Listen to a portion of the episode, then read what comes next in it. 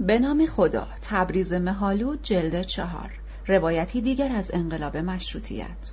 محمد سعید اردوبادی. ترجمه سعید منیری.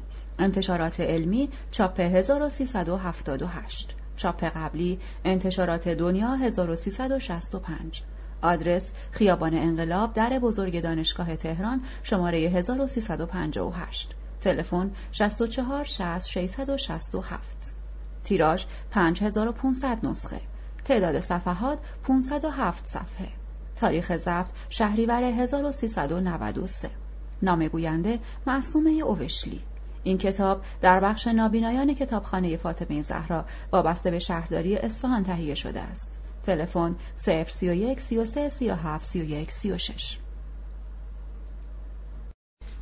فهرست مطالب در باغ نظام الدوله صفحه 1005 شمشاد خانم صفحه 1025 محمود خان صفحه 1055 بهار تبریز 1064 بسات تریاک کشی 1086 نکاه منقطع 1095 جشن سالگرد تولد نینا 1112 اعلامیه ها 1120 ربودن ایرائیدا 1134 روزهای بعد از تبعید ایرائیدا 1167 به سوی مقصد 1184 دست راست سمدخان دست چپ سمدخان 1213 حاجی سمد شاه 1221 مبادله یادداشت میان دیپلمات ها و مقامات ایران 1230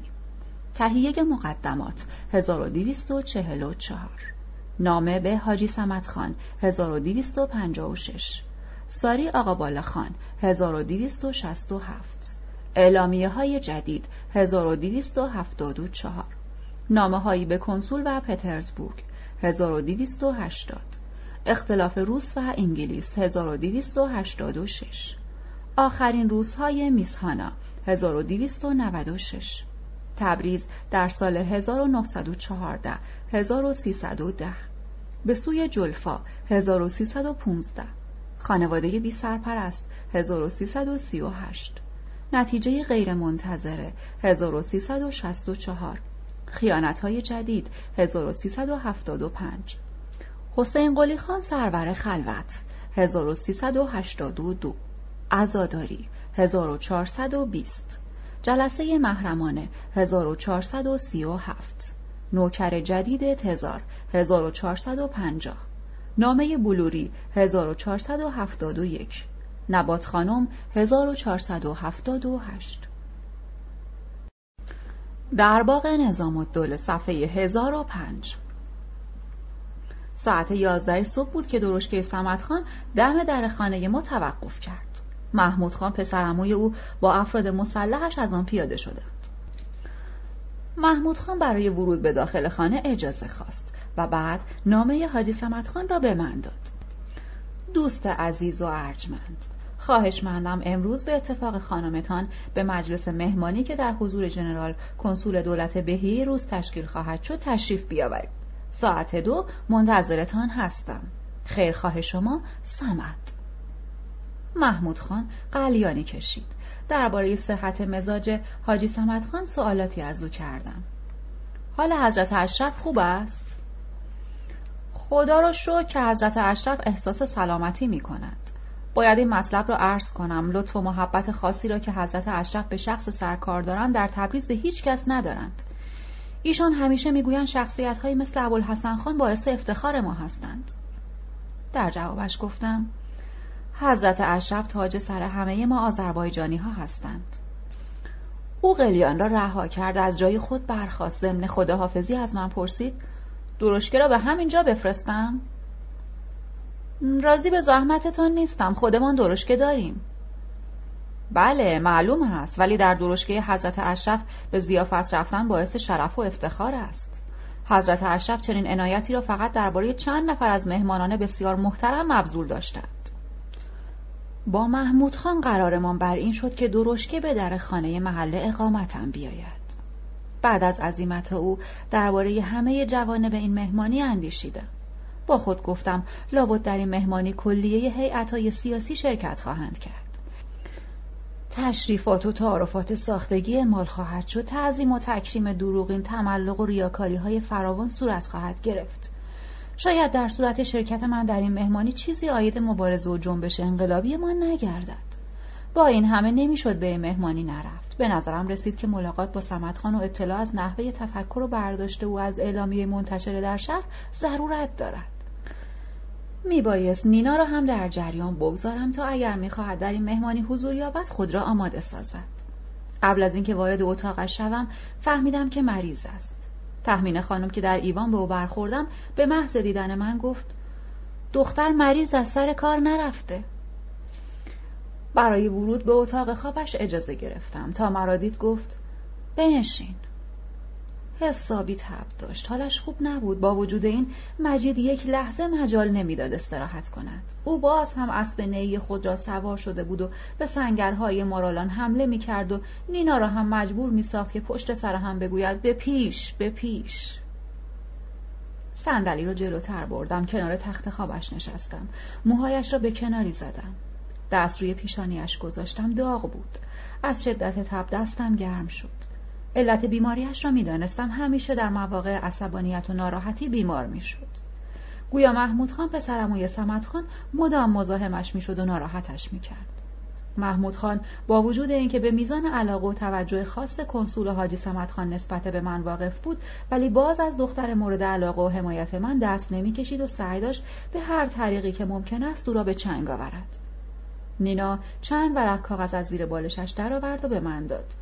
یکی از این کاغذها رونوشت تلگرافی بود که از وزارت خارجه روسیه در پتروگراد به کنسول تزار در تبریز مخابره شده بود. از وزارت خارجه به ژنرال کنسول تبریز. شماره 867 تاریخ 12 ماه مه. مقتضی شخصا پرونده رمزی در این زمینه تشکیل دهید.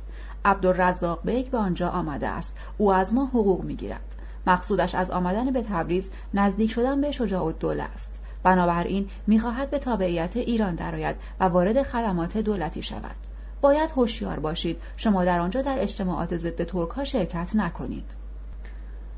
روابط پنهانی عبدالرزاق بیگ با کنسولگری روس نباید علنی شود. تفصیلات بیشتر با پست. نینا از من پرسید این تلگراف ها می توانند برای ما اهمیت داشته باشند؟ البته که اهمیت دارند. چرا؟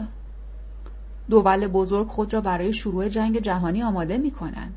دولت تزار در سرحدات عثمانی دست در کار تدارکات و نقل و انتقال نیروست. تردیدی نیست که بالاخره پای مردم ایران نیز به این ماجراهای خونین کشانده خواهد شد. همکنون دولت روسیه تزاری تمام نیروهای خود را بسیج کرده و عبدالرزاق بیگ را نیز برای همین منظور به کار گرفته است. عبدالرزاق بیگ کیست؟ او جنایتکاری است که سی سال در توطئه های خونین علیه ملت ترک شرکت داشته و به وطنش خیانت کرده است. او زمانی رضوان پاشا فرماندار استانبول را کشت و فرار کرد. همه ترک ها او را خوب می‌شناسند. خائن بنامی است از فامیل بدرخان پاشا زاده از قبایل کردهای ولایت بتلیس. مدتها عضو تشکیلات عدم مرکزیت که مؤسس آن شاهزاده صباح الدین باشد بوده و یک عمر با پول بیگانگان زیسته است. حالا نیز خود را با آغوش تزار روسیه انداخته و آخرین نقش خائنانه خود را بازی می کند. افشاگری درباره های این عناصر خالی از فایده نیست. مخصوصا که وظیفه داریم در سیاست جهانگشایی دولت تزار با افشاگری های خود ایجاد موانع و اختلال کنیم و ماهیت نقشه های تجاوزکارانه آن دولت را در تهیه مقدمات آمادگی رزمی برای شروع جنگ جهانی توسعه طلبانه در برابر توده ها برملا سازیم. در انجام چنین وظیفه هیچ گونه درنگی جایز نیست. دومین کاغذ را گشودم. رونوشت تلگرافی بود که از کنسول روسیه در ارومیه به وزارت خارجه مخابره شده بود. تلگرام از وابسته کنسولی ارومیه به وزارت خارجه شماره 175 تاریخ 11 آوریل. رونوشت به تهران. شیخ بارزان دیروز با من ملاقات کرد. پاورقی شیخ بارزان رئیس یکی از قبایل اکراد منطقه ترکیه بود که منافع تزار را حفظ می کرد. ادامه متن او تقاضا دارد یک دولت روسیه او را تحت حمایت خیش قرار دهد.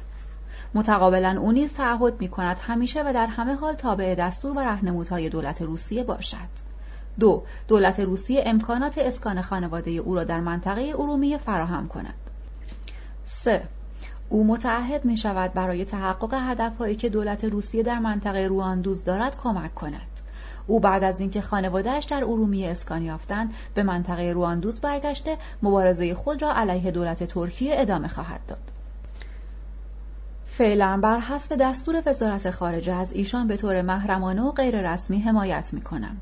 هنوز هیچ گونه برگه حمایت رسمی به ایشان نداده با وجود اینکه برای دریافت برگه حمایت خیلی اصرار دارد هنوز درخواستش را اجابت نکردم. واو وگنسکی.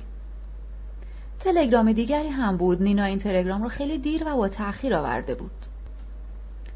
از کل مدیر شعبه شرق وزارت خارجه به ورانسوف داشکوف جانشین قفقاز به شماره رمز 177 و شماره نامه 262 به کنسول تبریز خبر ورود عبدالرزاق بیگ به تفلیس اعلام می شود. برای عبدالرزاق بیگ ماهیانه 300 منات مقرری اختصاص داده شده است. او باید در تبریز اقامت کند. هدفش ایجاد ارتباط و یک پارچگی بین کردها و ارمنی هاست. حتی امکان او را به تابعیت ایران درآورید. برای این کار همه گونه اقدامات لازمه را معمول دارید. کلم بعد از اتمام قرائت تلگرام ها دعوتنامه حاجی سمت خان را مطرح کردم و لزوم شرکت در این مهمانی را خاطر نشان ساختم. ولی او به یک باره گفت من نمی آیم. برای چه؟ به نظر من با وجود نقاهت بهتر است در این مهمانی شرکت کنی. اصولا رفتن ما به این گونه مهمانی ها لازم است. باید تا آنجا که می توانیم از این مجالس برای کسب اطلاعات بهره بگیریم. خودت دیدی که صدها مجاهد را که جانشان در خطر بود با برگه های عبور مجاز که به دست آوردیم نجات دادیم. نینا باز هم گفت نه نخواهم آمد. دلم نمی‌خواهد قیافه محمود خان را ببینم. او افکاری شیطانی به سر دارد هر بار که مرا می‌بیند پیشنهادهای عجیب و غریب می‌کند و زندگیم را تهدید می‌کند من به مهمانی نخواهم آمد تا او مرا نبیند. هرچه نصیحتش کردم و گفتم که از دست محمود خان کاری ساخته نیست به خرجش نرفت و باز گفت نه نخواهم آمد. ساعت دو و نیم بود که درشکه دم در ایستاد. محمود خان شخصا برای همراهی ما پشت سر درشکه با درشکه دیگری آمده بود. از شنیدن خبر نقاهت نینا رنگ از رخسارش پرید و آثار یأس در چشمهایش به خوبی آشکار شد. گفت بیماری خانم باعث تأسف است. جوابی ندادم. به سوی درشکه رفتم. بین راه درباره چگونگی تصفیه حساب با محمود خان فکر می کردم چون از قرار معلوم یکی از ما دو نفر می بایست در تبریز بمانیم. در هر حال این افکار اعصابم را به کلی خورد می کرد هرچه در این باره می اندیشیدم نمی توانستم تصمیم مشخصی بگیرم. پنج دقیقه از ساعت سه گذشته بود که وارد باغ نظام دوله شدم. وقتی از درشکه پیاده می شدم درشکه های کنسولگری نیز سر رسیدند در یکی از درشکه ها کنسول و همسرش و در دیگری دخترانش اولگا و نادجداد نشسته بودند. به اتفاق هم وارد محوطه باغ شدیم. کنسول همسرش و من جلوتر می رفتیم دخترها نیز پشت سر ما می آمدند اولین کلام من اعلام خبر بیماری نینا و عدم امکان شرکت او در مجلس مهمانی بود. حاجی سمت خان به همراه مهمانهای حاضر در ایوان ایستاده منتظر ورود ژنرال کنسول روس و خانوادهاش بودند. فرمان روایی انتصابی از طرف تزار ظاهرا کنسول و خانوادهش را با خوشروی استقبال کرد ولی باطنا حالش زیاد خوب نبود چون سیبیلهایش بیش از حد آویزان بود. در آن جمع افراد آشنا چرکوف کنسول خوی و اولفروف کنسول ماکو اعتماد و دوله حاکم ارومیه بودند و دو نفر ناشناس نیز بودند که قبلا آنها را ندیده بودم حاجی سمت خان موقع معرفی من به این دو نفر ناشناس آنها را نیز چنین معرفی کرد. این آقایان از دوستان صمیمی من هستند. نمایندگان های سیاسی هنوز نیامده بودند. به صورت دسته های کوچکی در گوشه و کنار سالن جمع شده بودیم که اعضای کنسولگری انگلیس، آلمان، آمریکا و فرانسه نیز آمدند. من در سمت راست صمد خان ایستاده بودم. چون گفتگوهای او را با کنسول روس ترجمه می کردم سمت خان وقتی مرا به های سیاسی معرفی می کرد گفت ابوالحسن بیگ از تجار محترم شهر ما هستند. او مرا به میسهانا نیز با همین عبارت معرفی کرد دخترک وقتی دستم را فشار می‌داد گفت هانا فلواقع چنین وانمود می کرد که برای اولین بار است با من آشنا می شود. میس هانا به اتفاق دخترهای کنسول تزار و همسر کنسول انگلیس و سارا همسر فریکسون دبیر اول کنسول آمریکا و سایرین دست جمعی به محوطه باغ رفتند تا بگردند. سردار رشید و همسرش ایرایدا هم آمدند. ایرایدا به محض ورود از حال نینا جویا شد. وقتی خبر نقاهت او را شنید ظاهرا ناراحت شد ولی ناراحتیش را با لحنی تصنعی بازگو کرد. کنسول تزار روی کاناپه نرمی نشسته با همان دو نفر که برایم ناشناخته بودند سرگرم صحبت بود. با دقت سراپای آنها را ورانداز کردم و حد زدم که عبدالرزاق بیک و شیخ بارزانی هستند. چون کنسول های ارومی و خوی نیز زود زود با آنها صحبت و نجوا می کردند. من و سمت خان سر میز گرد کوچکی نشسته بودیم. کنسول ها هم در سالن قدم می‌زدند چای میخوردند در اطراف بوفه پرسه می‌زدند و کنیاک میخوردند برای حاجی سمت خان قلیان آوردند پوک محکمی به قلیان زد دودش را از دماغش بیرون داد و سرش را نزدیک من آورد ادامه فصل صفحه 1014 برای حاجی سمت خان قلیان آوردند. پوک محکمی به قلیان زد. دودش را از دماغش بیرون داد و سرش را نزدیک من آورد و گفت آقا جان همه اینها که ملاحظه می کنید برای ماها بیگانند فقط شخص من و شما اولاد واقعی این کشور فلک زده هستیم. غیر از ما دو نفر کسی در اینجا به فکر این سرزمین نیست و دلش به حال آن نمی سوزد آقا جان وقتی که ما خودمان نمی‌توانیم کشورمان را مراقبت و اداره کنیم وقتی که برای این کار نیروی کافی در اختیار نداریم و دولت بهیه روسیه نیز دست مودت و همسایگی به سویمان دراز می کند و وظایف دوستی خود را با حسن نیت و به نحو احسن انجام می دهد و در کشور ما امنیت و آرامش برقرار می کند چرا نباید راضی باشیم؟ چرا نباید از دولت امپراتور ممنون و سپاسگزار شویم؟ متاسفانه مردمان ما نادانند و اینجور مسائل سرشان نمی شود. و اعمال و رفتار جاهلانه آنها موجب رنجش دولت امپراتوری می شود. آقا جان به سرتان قسم که مردمان ما صلاح و مسلحت خود را نمی‌دانند و خیر و شرشان را نمی‌شناسند من در این اواخر عمرم می‌خواهم خدمتی به وطنم بکنم ولی این حرامزاده ها نمی‌گذارند آقا جان شما هیچ می‌دانید این شبنامه ها که به در و دیوارها میچسبانند چه ضرر و زیانی به ما می‌زنند هیچ می‌دانید که این شبنامه ها چقدر باعث سرفکندگی من می شود؟ جناب آقا شما نمی توانید این عوام الناس را با حقایق آشنا کنید من پیرمرد شب و روز فکر و ذکرم این است که برای این جماعت کوفه یک زندگی راحت و آسوده دست و پا کنم ولی این حرامزاده ها تمام زحمات مرا به هدر می دهند. بیچاره میرزا رضا پیش نماز را که یار و یاور و دست راست ما بود با تهدید از این شهر آلاخون والاخون کردند. این کارها چه معنی دارد؟ اینها از جان این بدبخت چه می‌خواهند؟ بیچاره دست زن و بچه هایش را گرفت و به کرمانشاه فرار کرد. جناب و آقا باید از این خیانت ها پرده برداشت. این کاری نیست که فقط از من تنها ساخته باشد. باید دست به دست هم بدهیم و افراد غیرتمند و شریفی مثل شما به ما کمک کنند. با جناق شما سردار رشید هم باید با ما همکاری کنند ولی متاسفانه ایشان مسئله را خیلی جدی نمی‌گیرند. اگر به پول و پله احتیاج هست که حاضرین بپردازیم. اگر معمور می‌خواهند در اختیارشان می‌گذاریم. به هر وسیله‌ای که شده باید این خیانتها را کشف کنیم و دشمنان کشورمان را بشناسیم و سزایشان را کف دستشان بگذاریم. به سمت خان قوت قلب دادم و گفتم شما اصلا نباید ناراحت شوید. خیالتان آسوده باشد. من قبلا هم می‌خواستم در این باره با حضرت اشرف به طور خصوصی مذاکره کنم. پیشنهاداتی هم در این زمینه داشتم. متاسفانه فرصت مناسب گیر نمی آوردم حالا که خوشبختانه حضرت اشرف شخصا مسائل را مطرح فرمودند لازم است به عرض عالی برسانم که مذاکره مفصل در این باره خیلی ضروری است. باید این خیانت های بزرگ کشف و عاملین آن معرفی شوند. متاسفانه در این مهمانی مجال کافی برای این مذاکرات طولانی نیست. سمت خان نی قلیان را از دهانش درآورد و گفت آفرین قربان آن غیرت و ناموس و احساسات وطن پرستانند فردا شب همینجا تشریف بیاورید. با هیچ کس وعده ملاقات نخواهم گذاشت. بیایید مفصلا با هم صحبت کنیم. حاجی سمت خان پک محکمی به قلیان زد. او سعی داشت احساسات آذربایجانیگری مرا تحریک کند. به همین منظور نظرات خود را درباره آینده آذربایجان و نقشه ها و مقاصد هیلگرانش را در این راستا با شرح و تفصیل بیان کرد و گفت شما هیچ می‌دانید که چرا چند قلدر و گردن کلفت رشتی مازندرانی و بختیاری محمد علی شاه را از تخت سلطنت برانداختند؟ گفتم خیر چیزی در این باره نمی‌دانم. گفت آقا جان ما همه چیز را می‌دانیم. اما مردم نادان ما هیچ چیز سرشان نمی شود آنها نمی‌دانند که هدف من از آوردن مجدد محمد علی شاه چیست. نمی‌توانم همه چیز را صاف و پوسکنده بگویم. اصل قضیه در همین جاست.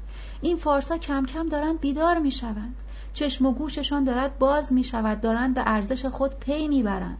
آنها می‌خواهند از دست دولت مردان ترک خلاص شوند و یک پادشاه فارس روی کار بیاورند. بختیاری ها و گیلانی ها مازندرانی ها روی این مسئله توافق کرد و محمد علی شاه را از سلطنت خلع کردند. مردم نادان تبریز هم ندانسته به آنها یاری کردند. امروزه در ایران دعوا دعوای ترک و فارس است. مشروطه بهانه است. تبریزی متوجه اصل قضیه نیست. اگر هم من بمیرم شما به چشم خود خواهید دید که روزی آنها فرزند محمد علی شاه را هم از تخت سلطنت بر می دارند. اگر کار را شل بگیرید یک پادشاه فارس زبان به جای آن خواهند نشاند. نه انگلیسی ها و نه روس ها به این کار کمک نمی کنند. تا فرصت باقی است باید محمد علی شاه را دوباره بر سر کار بیاوریم. اگر هم محمد علی شاه واقعا شایستگی ندارد ستمکار است کاردان نیست مگر نمی توانیم یک ترک زبان دیگر را پیدا کنیم و به تخت سلطنت بنشانیم؟ اگر جماعت تبریز غیرت آذربایجانیگری دارند بیایند مسئله را خیلی رک و سریح با من در میان بگذارند. همکنون در تهران چهار پنج نفر لوتی به بهادر مقام صدر اعظمی را بین خود به نوبت قسمت کرد و شاه جوان را نیز آلت دست خود کردند. تا کی ما آذربایجانی ها حاصل زحمات دهقانان آذربایجان را بفرستیم به تهران؟ تا چند نفر تریاکی فارس که در آنجا نشستند کوفت و زهر مار کنند. اگر کار بدین منوال است اگر اهالی تبریز به این کارها رضایت ندارند بیایند متفق القول باشند. بیایند سراحتا به من بگویند تا همین فردا آذربایجان را از ایران جدا کنم.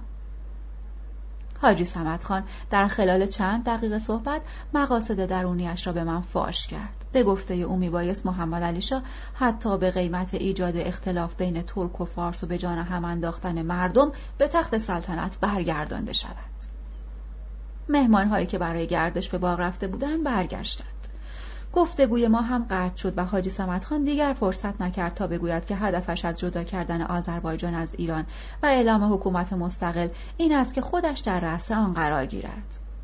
میزهانا وقتی از گردش در باغ برمیگشت به من نزدیک شد و گفت باغ حضرت اشرف خیلی با صفاست برای چه نیامدی بگردی؟ از جای خود برخواستم برای بار دوم با او دست دادم و دوباره به حضرت اشرف معرفیش کردم. با این خانم چند روزی همسفر بودیم دختری تحصیل کرده و باسوادند حضرت اشرف با او دست داد و در کنار خیش نشاند. من هم خیلی خلاصه تاریخچه آشناییمان را تعریف کردم. حاجی سمت خان از شنیدن آن خیلی خوشش آمد و گفت خیلی خوشحالم هموطنی مثل شما دارم که همه جا باعث سربلندی ما هستند. میزخانا اجازه خاص بلند شد و رفت به گروه خود پیوست در این هنگام کنسول روس به طرف ما آمد به محض نشستن حاجی سمت خان مسئله اعلامیه را مطرح کرد و گفت با جناب ایشان درباره مسئله شبنامه ها مذاکره می کردیم. پیداست که این گونه مسائل در روحیه این آقا هم تأثیر کرد و می‌خواستند درباره آن با ما مذاکره کنند. کنسول در جواب سمت خان رو به من کرد و گفت مطمئنم که شما یک ایرانی شرافتمند و با شخصیت هستید. نینا خانم از این بابت ما را مطمئن ساخته است. بنابراین شما باید از افراد شریفی مثل حضرت اشرف جانبداری کنید و با ایشان همکاری داشته باشید. این همکاری ها در شرایط فعلی برای وطن شما فوق العاده ضروری است و اهمیت حیاتی دارد. البته هر گونه فعالیت و خدمات شما در این راه از طرف دولت امپراتوری منظور نظر و قابل تقدیر خواهد بود. در پاسخ کنسول روس گفتم فرمایشات جناب ژنرال کاملا متین است و عملی کردن آن برای ما وظیفه مقدسی به شمار می رود. امیدوارم بتوانیم با همکاری های خود از روی این خیانت ها پرده برداریم و برای همیشه به اعمال خائنانه این افراد نادان که دست به انتشار اعلامیه می‌زنند خاتمه دهیم. موقع صرف غذا بود. سفره به سبک اروپایی ها چیده شده بود. جای هر کدام از مهمان ها قبلا تعیین گشته و اسم هر کسی نوشته و داخل پیاله مخصوص خودش گذاشته شده بود. حاجی سمت خان اولین پیاله را به سلامتی مهمان ها بلند کرد و به اتفاق آرا کنسول روس به عنوان صدر مجلس مهمانی انتخاب شد. او اولین پیالهاش را بلند کرد و درباره مسائل روز و وظایف مهمی که به عهده حاجی سمت خان محول شده بود داد سخن داد و اضافه کرد دولتین انگلیس و روسیه از استقلال و تمامیت ایران جانبداری می کنند. او با عبارات فریبکارانه شمه ای از این قبیل مطالب را طول و تفصیل داد. باز هم زبان دیپلماسی به کار افتاد. هر کدام از کنسول ها مثل روباه مکارانه صحبت کردند و به سلامتی خانم ها و آقایان و تک تک مهمان ها و به سلامتی من به عنوان اینکه تاجر ایرانی روشنفکر و با شخصیتی هستم پیاله هایشان را بالا بردند. کنسول رو به حاجی سمت خان کرد و پرسید آلی جناب هنوز وقتش نیست؟ سمت خان جواب داد بله جناب جنرال درست به موقع است. سپس در گوش یکی از خدمتکاران که پشت سرش ایستاده بود نجوا کنان چیزی گفت. خدمتکار رفت. سه چهار دقیقه بعد دسته ارکستر وارد سالن شد. هیئت ارکستر عبارت بودند از دو نوازنده تار، دو نوازنده کمانچه، دو نوازنده ویولونسول، یک نوازنده سنتور، دو نوازنده نی، یک نوازنده دف، یک نوازنده ضرب و یک نوازنده رویال یعنی پیانو. آنها جمعا دوازده دختر زیبا بودند. پس از مستقر شدن روی سن که در گوشه سالن درست کرده بودند دختر جوان زیبایی با قیافه و آرایش اروپایی به پا خاست و برنامه را اعلام کرد پیش درآمد دستگاه شور خواننده خانم فرهنگیز. نواختن پیش درآمد دستگاه شور بیش از نیم ساعت طول کشید. تصنیف شور را قمر لقا خانم و فرهنگیز خانم خواندند. شعر از خاقانی شیروانی بود. وقتی فرهنگیز خانم آواز می‌خواند محمود خان به نزد میزخانا آمد و شروع به صحبت با او کرد.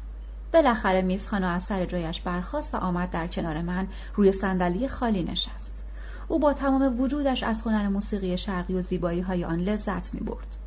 میزخانا خاطره بغداد کهن را که در داستانهای شرقی خوانده بود در من زنده کرد و گفت تصور من درباره خیالی بودن داستانهای شرقی خطا بوده است چرا که اینک خود را در برابر خواننده های بغداد که در این داستانها خواندم احساس می کنم. در جوابش گفتم هنر موسیقی ایرانی را کلا نمی‌توان با هیچ کدام از موسیقی های شرقی مقایسه کرد. چون ایرانی ها همه آنچه را که از ملل همسایه خود گرفتند به شکل ایرانی درآوردند. آنها که عروض را از عرب ها گرفتند و با استفاده از آن خود وزن ربایی را ساختند در موسیقی هم همینطورند. از موسیقی عربی که ابتدا قبایل و صحرانشینان آفریننده آن بودند و سپس در قصرهای بغداد به عنوان سرچشمه ذوق و هنر رواج داشت الهام گرفتند و بعد از استیلای عربها بر ایران همین موسیقی عربی در این سرزمین اشاعه یافت و برای اینکه باب طبع اعیان و اشراف ایران قرار گیرد با اصلاحات اساسی و تغییرات زیاد به شکل موسیقی مستقل ایرانی درآمد. بنابراین در موسیقی ایرانی علاوه بر آلات موسیقی شرقی سازهای سیمی که شبیه آلات موسیقی اروپایی هاست به جای سازهای زهی عربی به کار گرفته شده است. برنامه ساز و آواز تمام شد. غیر از میزهای مخصوص مشروبات و میوهجات میزهای قمار هم در اتاق گذاشته بودند. قماربازی شروع شد. حاجی سمت خان محمود خان را صدا زد و پرسید اقبال و سلطان را دعوت کرده اید؟ محمود خان جواب داد. بله همین حاله ها سر می‌رسد. خیلی وقت است برای آوردنش درشکه فرستاده ایم مجلس قمار داغ شد. ساعتی بعد ابوالحسن خان اقبال و سلطان اقبال آذر هم آمد. علی اکبر خان شهنازی نوازنده مخصوص تار نیز همراهش بود. آنها پشت میز مخصوص خودشان نشستند. حاجی سمت خان خواننده و نوازنده را به حضار معرفی کرد. ولی کسی جلو نرفت و با آنها دست نداد. فقط من و دختر آمریکایی با آنها نزدیک شدیم. دستشان را فشار دادیم. میزخانا به ابوالحسن خان گفت آوازه شما رو خیلی شنیدم. از اینکه امروز از نزدیک با شما آشنا می‌شوم خیلی خوشحالم. ابوالحسن خان آواز خواند. اکثر حاضرین سرگرم قماربازی بودند. به غیر از من و دختر آمریکایی کسی توجهی به هنر او نداشت. حاجی سمت خان عمدن مبلغ کلانی به کنسول روس باخت. به ایوان آمدم در آنجا متوجه شدم که محمود خان و ایرایدا آهسته با هم صحبت می کنند. ایرایدا می گفت نینا دختر خودرأی و خودسری نیست او شوهر خواهری مثل سردار رشید دارد. مسئله روشن بود. ظاهر محمود خان خاطرخواه نینا شده بود و می‌خواست به هر وسیله که شده او را به چنگ آورد. ایرایدا هم در این راه به او کمک می‌کرد. اساسا ایرایدا از روز اول از دلبستگی نینا به من راضی نبود و دلش می‌خواست خواهرش همسر یک ایرانی صاحب جاه و مقام شود و در حال حاضر محمود خان برای خودش آدم مهمی بود و در تبریز یک سمتخانه ثانی به شمار می‌رفت. بعد از اینکه گفتگوهای آنها را شنیدم به سالن برگشتم. آنها هم پشت سر من آمدند. البته از سر و ته قضیه سر درآورده بودم و می‌دانستم که کارتا کجاها بیخ پیدا کرده است. شنیده بودم که ایرایدا محمود خان را با خانواده کنسول آشنا کرده و او را شخصیتی مهم قلمداد کرده است. با این حال زیاد هم به این قضایا اهمیت نمی‌دادم چون از طرف نینا خیالم راحت بود. با وجود این فراموش نمی کردم که محمود خان دشمنی خطرناک و بیرحم است. ابوالحسن خان دیگر آواز نمی‌خواند. استکانی چای در جلو داشت و با قاشق آن را به هم می‌زد و به فکر فرو رفته بود. به نظر من بی تردید این هنرمند بزرگ خاطری آزرده داشت. چون رفتار مهمانها در خور شعن و مقام هنری او نبود. البته حق داشت برنجد. یک نفر به نام علی قرم مبلغ 25 تومان که حاجی سمت خان در داخل کیسه ای فرستاده بود آورد. جلوی ابوالحسن خان اقبال آذر و علی اکبر خان شهنازی گذاشت. در این هنگام پیش خدمت دیگری هم آمده بود تا استکانها را جمع کند. ابوالحسن خان 25 تومان پولی را که روی میز بود به پیش خدمت بخشید. آنها خدا حافظی کردند و رفتند. من و دختر آمریکایی به رفتار تحسین آمیز و مناعت طبع این هنرمند بزرگ آفرین گفتیم. شمشاد خانم صفحه 1025 از یک طرف محمود خان دوربر نینا پرسه می‌زد و با سردار رشید و ایرایدا روابط نزدیک و خصوصی برقرار کرده بود. از طرف دیگر رفیزاده و شمشاد خانم دوربر دختر آمریکایی را گرفته و ولش نمی‌کردند از نظر من مسئله نینا مشخص بود. مجبور بودم رو در روی محمود خان بیستم. و در این راه نمی توانستم به علاقه و دوستی سمت خان و کنسول تزار با خودم پشت گرمی و امیدواری داشته باشم. چون در نظر اینها محمود خان از من مهمتر و یک سر و گردن بالاتر بود. بنابراین در مبارزه‌ای که بین من و او شروع شده بود فقط می توانستم به نیروی خودم متکی باشم. توطعه هایی هم که در اطراف دختر آمریکایی جریان داشت کمتر از جریان نینا فکرم رو به خود معطوف نداشته بود. آیا رفیزاده می‌خواست من رو خوب بشناسد و ارزیابی کند؟ یا می‌خواست علاقه موجود بین من و دختر آمریکایی رو محک بزند؟ وقتی برای این سوالات پاسخ قطعی پیدا نمی کردم روحم کسل و آزرده می شد. در هر حال او می‌خواست دختر را از راه راست منحرف کرده اخلاقش را فاسد کند. حتی حدس قریب به یقین من این بود که قصد دارد او را بفروشد. بالاخره دل به دریا زدم و تصمیم گرفتم از حقیقت ماجرا تا آخرش باخبر شوم. از آن روز به بعد هرگز به یاد ندارم که به خانه میزخانا بروم و شمشاد خانم را در آنجا نبینم. فعلا در این باره چیزی به دوستانم نگفته بودم چرا که هنوز موضوع به جایی نرسیده و اطلاعات کافی درباره آن به دست نیامده بود و اما دختر آمریکایی علا رقم نصیحت های مفصل من به شرکت در این قبیل مهمانی های مشکوک با حضور آنها اظهار تمایل و رغبت می کرد. امروز هم که به ملاقاتش رفتم به گفته خودش انتظار شمشاد خانم را می کشید. اما معلوم نبود چرا شمشاد خانم وعده خلافی کرد و تا ساعت هشت شب به ملاقاتش نیامده بود. تا آمدن او درباره مهمانی سمت خان که در حضور کنسول ها ترتیب داده شده بود صحبت کردیم. بالاخره شمشاد خانم آمد. میسهانا را بغل کرد لبهایش را بوسید آنگاه رو به من کرد و گفت خانم شما لبهای شیرینی دارد به گفته لوس و بیمنزش اهمیتی ندادم زیرا هم من و هم دختر آمریکایی به این گونه حرفای جلف و سبک سرانه او که قابل طرح در حضور دیگران نبود عادت کرده بودیم حتی دختر آمریکایی هم اغلب ضمن صحبت با او بدون ملاحظه و بیپرده درباره عشق و عشقه و غمزه و وسال و محبت و جدایی و این قبیل حرف می‌زد و خود را مثل کلی های فاسد الاخلاق تبریز نشان می‌داد. به گفته میسانا شمشاد خانم به او ترکی یاد می‌داد. دختر آمریکایی سر هر صحبت در حالی که سر و دستش را تکان می‌داد عبارت به جان خودم و به جان مادرم را تکرار می‌کرد و بیان که موجه بزند زل زل توی چشم آدم مینگریست و می‌گفت وای خاک عالم ببین قلبم چه تاپ تاپ می‌زند. و از این قبیل حرفها. آنها نشسته بودند ترکی حرف می‌زدند و من هم به بهانه روزنامه خواندن به گفتگوی آنها گوش می‌دادم. شمشاد خانم از میسخانا پرسید تو مرا دوست داری؟ میسانا به محض شنیدن آن دستش را روی سینهش گذاشت و فشار داد و زمزمه کنان با ناز و غمزه عین یک خانم تبریزی جواب داد. دختر این چه حرفی است؟ به خدا از ته دل دوستت دارم. باور نمی کنم کور شوم اگه دروغ بگویم. از دیدن این وضع میسانا هم خندم گرفت و هم بیان که آنها متوجه شوند خشمگین شده. دختر نه فقط در حرف زدن بلکه در تمام حرکات و رفتارش از شمشاد خانم تقلید می کرد و سعی داشت مثل او جلوه کند و خیلی از مقاصد خود را با حرکات چشم و ابرو و تکان دادن اندامش به او بفهماند.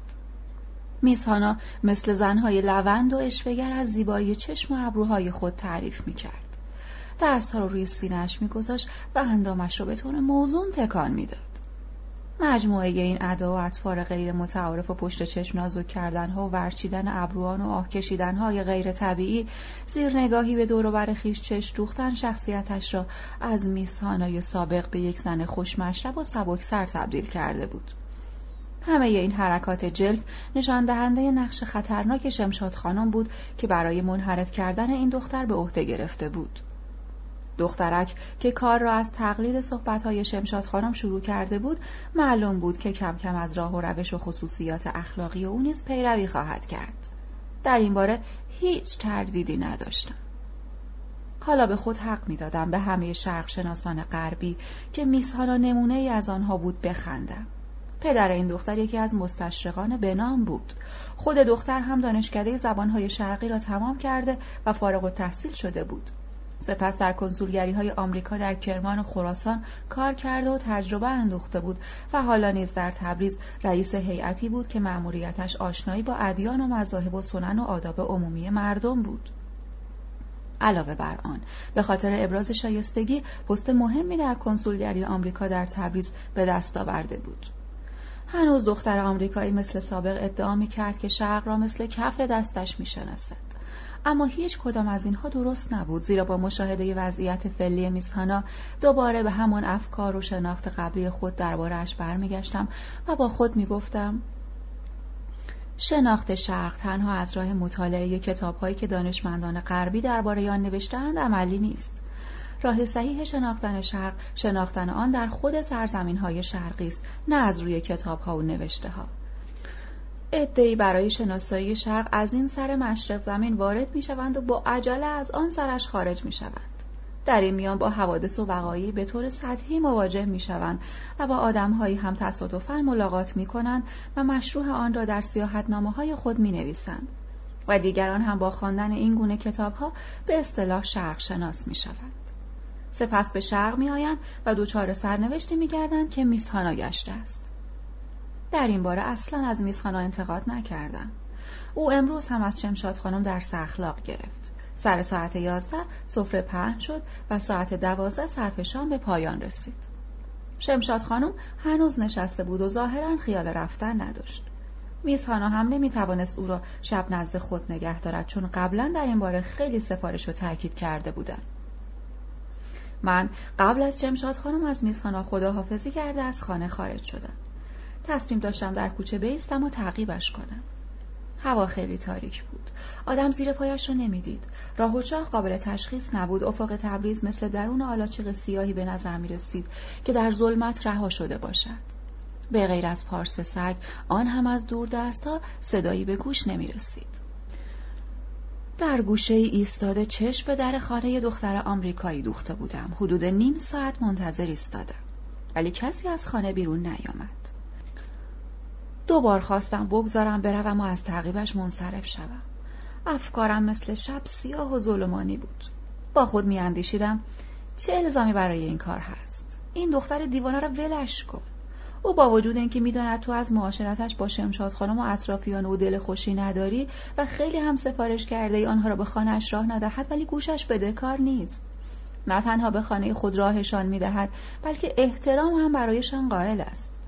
حالا که این دختر خود رأی است و به صلاح دید دیگران توجهی ندارد پس بگذار هر بلایی که می‌خواهد به سرش بیاید تو که مسئولش نیستی اما هیچ کدام از این گونه اندیشه ها نمی توانست مرا از فکر مراقبت از دختر آمریکایی در برابر این لاشخورها منصرف سازد. هرچه در این باره فکر می کردم دلم راضی نمی شد. او به من اعتماد داشت و متوقع بود همیشه و در همه حال از او حمایت و پشتیبانی کنم. نگذارم شخصیت و آبرویش زیر پای افراد خائن لگد مال شود. او از شناخت این خائنین عاجز بود و نمی توانست ماهیت کثیفشان را تشخیص دهد. در این افکار در هم و بر هم ور بودم که از دور نوری شبیه دو چشم براق گربه سوسو زد و دوباره محو شد انگار کسی در آن نزدیکی ها ایستاده بود و انتظار می‌کشید با خود گفتم شاید ناشناس دیگری هم در تعقیب من است نیم ساعت بعد در خانه میسهانا باز و چند ثانیه بعد بسته شد. معلوم بود که یک نفر از آنجا بیرون آمده است. اگر او شمشاد خانم هم بود نمی‌شد تشخیص داد. چون به محض بیرون آمدن در تاریکی شب فرو رفت و ناپدید شد. چادر شبی که به سر داشت سیاه تر از شب بود. با گام های آهسته و محتاط که صدایی از آن بر نمی‌خواست چون شبه تاریکی را می شکافتم و پیش می رفتم و کسی را که پیشا پیش من راه می رفت تعقیب می کردم. در این هنگام آوای خفه شبیه صدای دوستها به گوشم خورد که می گفت روسپی تویی؟ از شنیدن آن ماهیت حقیقی شمشاد خانم برایم روشن شد بنابراین در نهایت دقت گوش خواباندم اگر یقین می کردم که این شخص رفیزاده است. آن وقت گره عمده معمای شمشاد خانم و توتهش باز می شد و می دانستم رفیزاده شوهرش نیست و فقط به وسیله او می خواهد میزخانه را از راه بدر کند و به منجلاب بکشد. بالاخره شناختم. او رفیزاده بود که می گفت توانستی چیزی بگویی؟ قول داد که بیاید. اصلا یک کلمه هم نتوانستم. از اول غروب طرف آمده کنارش نشسته. باید کاری کنی که او را به خانهش راه ندهد و جوابش کند. اصلا ممکن نیست. دخترک خیلی دوستش دارد. حالا که اینطور است پس از تبریز بیرونش می‌کنیم. تا اینجا اصل قضیه روشن شد. تمام تردیدهایم که موقع خروج از منزل میزخانا داشتم برطرف کردید. حالم کاملا به جا آمد و عادی شد. زیر لب گفتم ببینم کی کی را بیرون خواهد کرد. گام هایم که تا چند لحظه پیش مثل آدم های شل روی زمین کشیده می‌شد نیروی تازه‌ای گرفته و استوارتر شده بود. در تصمیم خود برای تعقیب اینها محکمتر شده بودم. چون این هم یک نوع مبارزه بود لازم می‌دیدم در برابر مقاصد شما آنها مردانه ایستادگی کنم و در مبارزه پیروز شوم.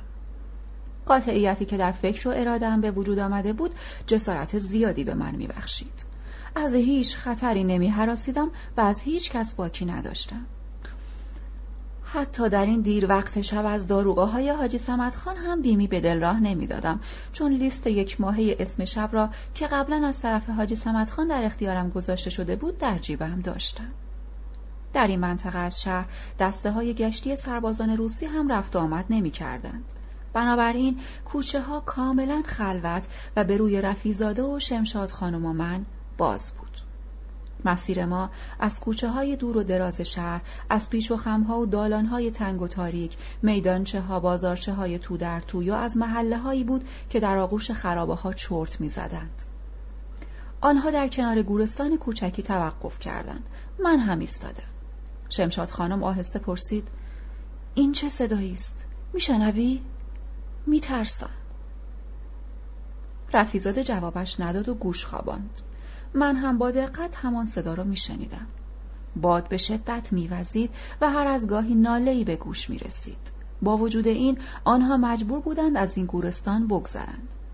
بالاخره رفیزاده دل به دریا زد و جسارت نشان داد وارد محوطه گورستان شد.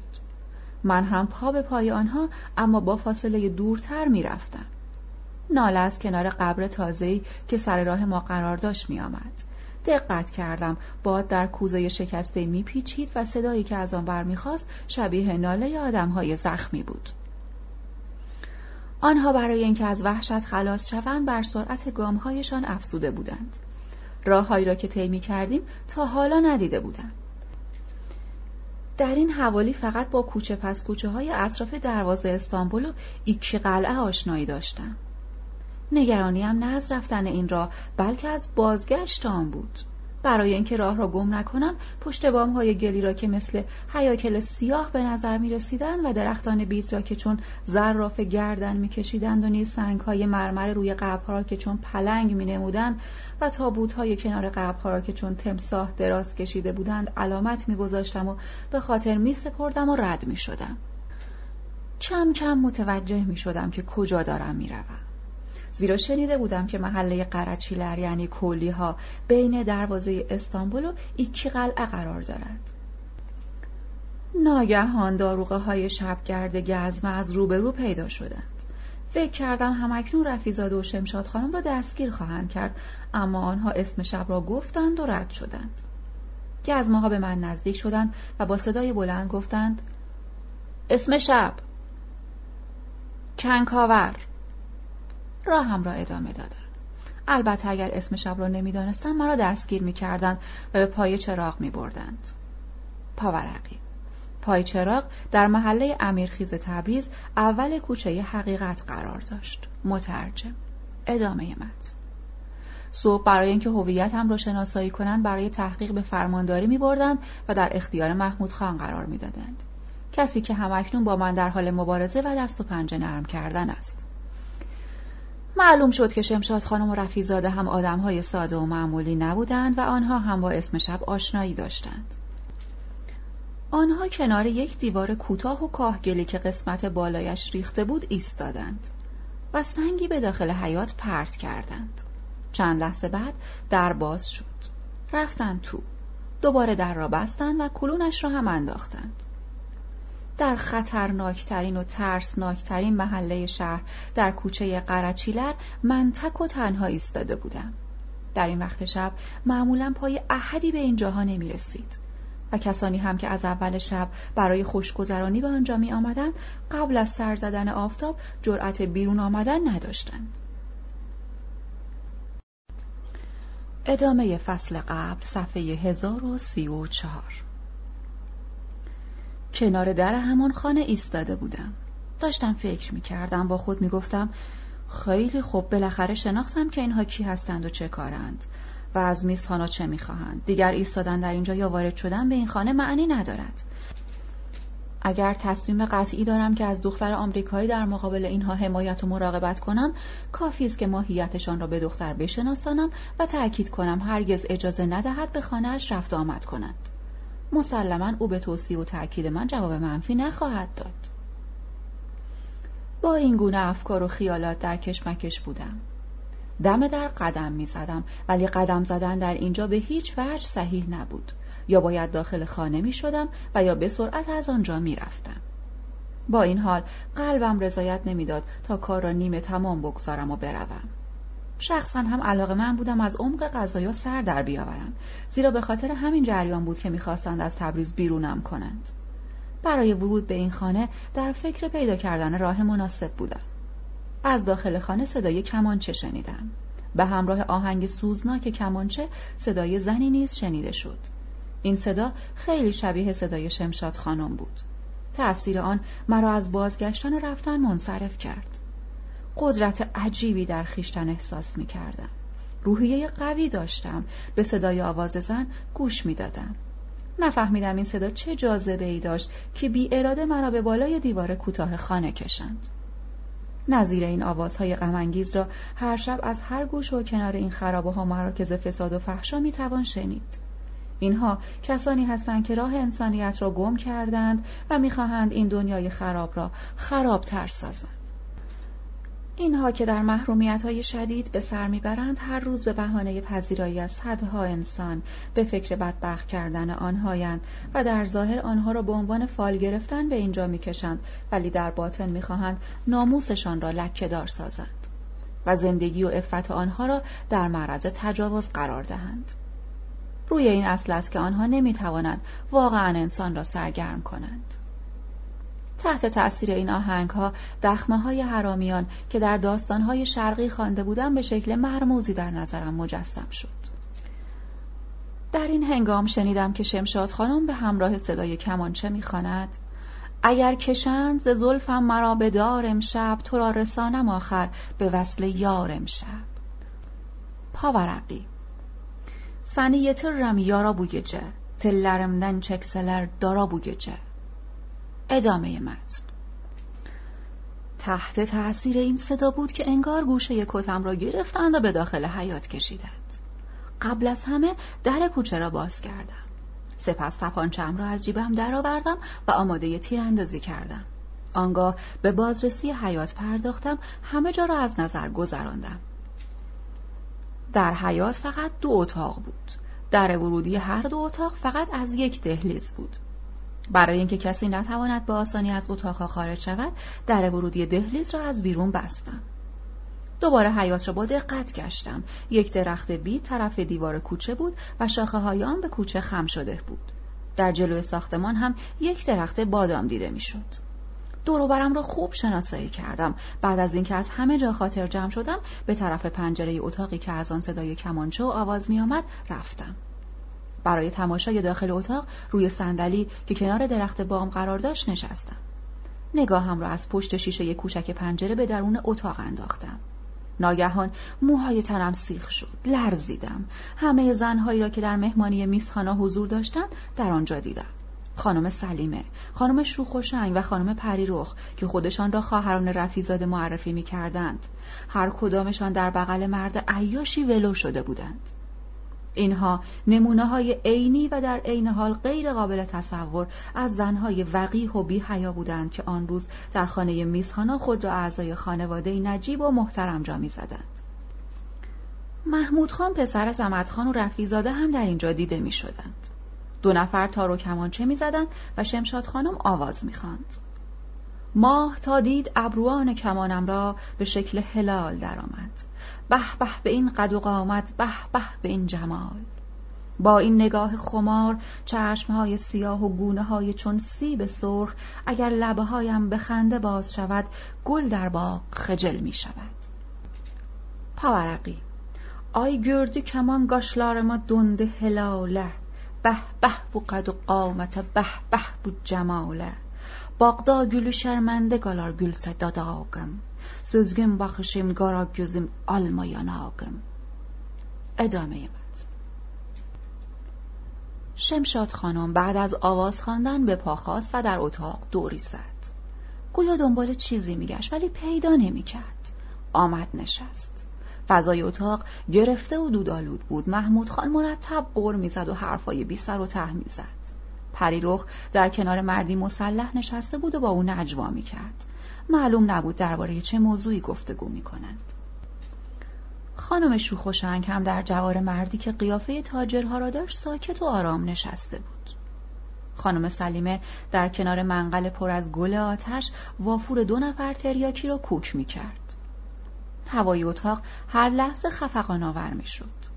در این لحظه صدای کمانچه قطع شد. محمود خان رفیزاده را صدا زد و گفت مردک بی غیرت چی شد آن سفارشی که بهت کرده بودم؟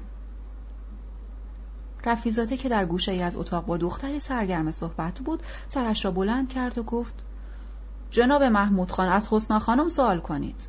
من شخصا از هیچ گونه خدمتی مزایقه نکردم. حتی او را تا داخل خانه دختر آمریکایی بردم. از من دیگر چه می‌خواهید؟ ناگهان شمشاد خانم گفت تا روزی که آن تاجر جوان به خانه دختر رفت آمد می کند هیچ کاری از ماها ساخته نیست. حالا معلوم شد که شمشاد خانم اسم مستعار حسنا خانم است. محمود خان در حال مستی عربده کشان کشیده ای به صورت شمشاد خانم زد و گفت روسپی پر رو. تو دروغ می‌گویی. به نظرم خیال داری به کس دیگری بفروشی. آن تاجر پدر سوخته را هم به این زودی ها از تبریز دکش می‌کنم. میاندازمش بیرون. رفیزاده گفت اگر همچو قولی به ما بدهید دخترک دو روز دیگر در بغلتان خواهد بود. مشکل کار تا اینجاست که از این در بیاید تو. بعد کار تمام است. آن وقت به خاطر حفظ آبرو و جلوگیری از فاش شدن رازش هر وقت بخواهید دوباره همینجا خواهد آمد. بعد از این گفت و شنودها رفیزاده دست به سینه دختری برد که در گوشه اتاق با او سرگرم صحبت بود. ولی دختر دستهایش را حائل کرد و مانعش شد. چهره دختر برای من قابل رؤیت نبود. او با وجود اینکه چادر شبش را باز کرده بود ولی هنوز چارقدش را داشت و آن را به خود پیچیده نشسته بود. ظواهر امر نشان می‌داد که بار اول است به اینجاها میآید. از حرکاتش پیدا بود که فریبش داده و به اینجا آوردند. رفیزاده دستهایش را گرفت. خواست صورتش را ببوسد ولی دختر عصبانی شد از جای خود برخاست و چادر شبش را گرفت و گفت خانم سلیمه این کارها چه معنی دارد؟ تو مرا به اینجا آورده ای تا رسوایم کنی. میدانی که اگر پدر و برادرهایم بفهمند مرا تکه تکه می‌کنند. من میبایست تا غروب آفتاب به خانه برگردم. این بود معنی فال گرفتن شما؟ در جوابش خانم سلیمه قهقهی زد و گفت دختر بنشین سر جایت. تو باید همه این چیزها رو ببینی. چه کار داری به خانه تا پدر و برادرهایت تکه پارت کنند؟ باید همینجا بمانی. فالی بهتر از این نمی شود دختری بی عقل و شعور. مگر فال برای به دست آوردن بخت و اقبال نیست؟ بخت و اقبالی که در اینجا گیرت میآید در هیچ کجا نیست. بنشین سر جایت. سختی کار فقط دو روز است. بعد از آن عادت می‌کنی حتی اگر از اینجا بیرونت هم بکنن نخواهی رفت. سلیمه گوشه پیراهن دختر را گرفت و کشید و او را به کف اتاق نشاند. سپس چارقدش را از سرش کشید. جمع کرد و زیرش گذاشت و نشست. با دقت دختر را نگاه کردم. عینا شبیه بز کوهی وحشی بود که در میان گرگهای گرسنه رها شده باشد. او برای نجات خود در جستجوی راهی بود. می‌خواست آزاد باشد ولی این کار امکان پذیر نبود. دختری زیبا و بلند قامت و سالم و شاداب به نظر می رسید گریه می کرد حق حق او را می شنیدم رفیزاده برای ساکت کردنش نصیحت می کرد و می گفت چه عیب دارد؟ اگر نمی‌خواهی بمانی نمان. منتها عیش ما رو به هم نزن. این کار زیبنده تو نیست. تو دختر خوبی هستی از فامیل محترمی هستی. کاری می‌کنم که هیچ کس از جریان خبردار نشود. تو را خدا خوب تماشا کن. ببین قسمت چه جوانی شده ای حتما در آینده مرا بهتر و بیشتر خواهی شناخت. این صحبت ها زیاد هم طول نکشید. محمود خان شمشاد خانم را رها کرد و به دختری که میگریست چسبید و گفت آی مادینه گریه ای دختره کی هستی؟ دخترک گریه را قطع کرد اما به محمود خان جواب نداد. خانم سلیمه به جای دختر حرف زد و گفت تو رو خدا سرش داد نزن تفلکی دختر خوبی است نوه کلانتر است. محمود خان تا این را دست دخترک را گرفت به سمت خودش کشید خواست در آغوش بگیرد و گفت بیا جانم حالا کلانتر تبریز خود منم. دختر دست و پا می‌زد و می‌خواست خود را از آغوش او خلاص کند. قشق رقی در اتاق برپا شد. رفیزاده خود را جمع جور کرد و گفت جناب محمود خان این که نشد کار. من کلی خرج کردم تا این دخترک را به اینجا کشاندم او خواست از جای خود برخیزد ولی سلیمه دامن کتش را گرفت و گفت بنشین سر جایت او را فقط برای شخص شما به اینجا نیاوردم. اینقدر تنگ نظر نباش دخترک مثل دسته گل است. دعوا نکنید به همه تا می‌رسد. او رفتن از اینجا را باید در خواب ببیند. با این حال رفیزاده نتوانست برخیشتن مسلح شود. او شیشه شراب را برداشت و به طرف محمود خان پرتاب کرد. بطری به چراغ نفتی خورد و شیشهش شکست. نفت چراغ روی زمین ریخت و آتش گرفت. همه دست پاچه شدن. برای اینکه از وقوع حریق جلوگیری کنند دور چراغ جمع شدن تا کاری کنند. از این طرف هم بزن بزن و هیجان شروع شد. من در دهلیز را که از بیرون بسته بودم باز کردم و به طرف در خروجی رفتم و از خانه خارج شدم. هنوز از آنجا دور نشده بودم که دیدم زنی مثل دیوانه ها در حال فرار از خانه خارج شد. او دستهایش را به طرفین باز کرد و در کوچه این طرف و آن طرف میدوید و نمی‌دانست چه کار کند. با صدای بلند گریه می‌کرد تا جایی که نزدیک بود همسایگان دوروبر از خواب بیدار شوند. وقتی نزدیکتر آمد شناختمش. او همان دخترکی بود که برای رفیزاده آورده بودند. یواشکی گفتم اگر می‌خواهی از این محلک جان سالم به در ببری صدایت رو در نیار. ساکت باش. من تو را به خانه تا میرسانم. او یارای حرف زدن نداشت. فقط با التماس گفت لطف کنید مرا نجات دهید. آنها مرا فریب داده بودند. داشت از حال می‌رفت و میافتاد که میان بازوانم گرفتمش. دخترک حال خود را نمی‌فهمید و نمی‌توانست راه برود. توقف در وسط کوچه اصلا صلاح نبود. چون بدون شک هم رفیزاده و هم محمود خان به دنبال شکارشان به کوچه می آمدند تا دوباره او را برگردانند. اصولا قاعده کلی بر این است که انسان در مواقع ضروری که شرایط اقتضا می کند در خیشتن نیروی فوقالعاده احساس می کند که در مواقع عادی فاقد آن است. دخترک را روی بازوانم گرفتم و او را نه از همان راهی که آمده بودم بلکه از راه دیگری بردم. بین راه وارد ساختمان مخروبه بیست صاحبی شدم و در آنجا پناه گرفتم. اما از خانه شمشاد خانم زیاد هم دور نشده بودیم. از دور به خوبی شنیده می‌شد که محمود خان و سایرین بیرون آمدند و به دنبال دختر میگردند و در حال مستی اربده کشان فحش و ناسزا می‌دهند. تا یک ساعت دخترک به حال عادی برنگشت. اگر سردی هوا در او اثر نمی‌کرد شاید بیهوشی او خیلی بیش از این به طول میانجامید. بالاخره به هوش آمد و حرکتی به خود داد. قبل از همه دست خود را به پیشانیش گذاشت. موهای پریشانش را روی زانوان لختش ریخت و گفت مادر جان سرم خیلی درد می کند. سپس که می‌خواست ناز کنان به پهلوی دیگرش بخوابد به روی قطعه آجر افتاد. تا احساس کرد در کنار مادرش نیست از جای خود پرید و گفت خدای من کجا هستم؟ چه بلایی سرم آمده؟ شروع کرد به گریه کردن. گفتم خواهر جان گریه نکن. بلاها رفت شده از دست خیانتکاران نجات پیدا کرده ای. دختر حرفم را قطع کرد و مجددا پرسید شما کیستید؟ شما هم جز آنهایید؟ خیر من ره گذرم وقتی فهمیدم خطر تو را تهدید می‌کنند سعی کردم نجاتت دهم ممکن نیست دوباره به دنبالم بیایند و مرا به آن خانه ببرند؟ نه ترس آنها نمی‌توانند به اینجا بیایند اگر هم آمدند من مواظب شما هستم و جلویشان را می‌گیرم به من رحم کنید. من دختر با شرفی هستم. مطمئن باشید. شما هم می توانید مطمئن شوید که من هم جوانی با شرفم. البته که مطمئنم اما گرفتاری ها فعلا رفت شده. باید هرچه زودتر از اینجا رفت. چگونه می توانم دوباره به خانه ایمان بروم؟ چادر شب و چارقد ندارم. با این وضع در خانه ایمان منو می‌کشند. اگر برایتان چادر فراهم کنم راضی می شوید خیلی از شما متشکرم. منتها از شما خواهش می‌کنم همین الان مرا بکشید. با این کارتان در حق من خوبی می‌کنید. زیرا ساعت پنج از خانه بیرون آمدم و تا حالا نتوانستم برگردم. در جوابش گفتم برخیزید. دنبال من بیایید. در این باره بعد صحبت می‌کنیم. فعلا باید هرچه زودتر از این کوچه های حراسانگیز دور شویم. ادامه فصل قبل صفحه 1044 در جوابش گفتم برخیزید دنبال من بیایید. در این باره بعد صحبت می‌کنیم. فعلا باید هرچه زودتر از این کوچه های حراسانگیز دور شویم. زیر بازویش را گرفتم و از جا بلندش کردم. از ترس مثل بید میلرزید. حوادثی که بر او گذشته بود کاملا گیج و منگش کرده بود. بازویش را گرفته بودم. به من تکیه داده با قدم های سنگین آهسته آهسته می آمد. باد مخصوص شبهای تبریز میوزید و گیسوان بلند دخترک را روی صورتش میریخت. هر لحظه دختری را که لباس ابریشمی سیاه پوشید و در کنارم مثل خیال راه می‌رفت مینگریستم خودم را نیز در وادی خیال حس می‌کردم. اما می‌دانستم که پیش آمده امشب خیلی از وقت مرا خواهد گرفت و گرفتارم خواهد ساخت. چون اثبات این مسئله به خانوادهش که ناموس دخترشان هنوز لکهدار نشده بی نهایت دشوار خواهد بود.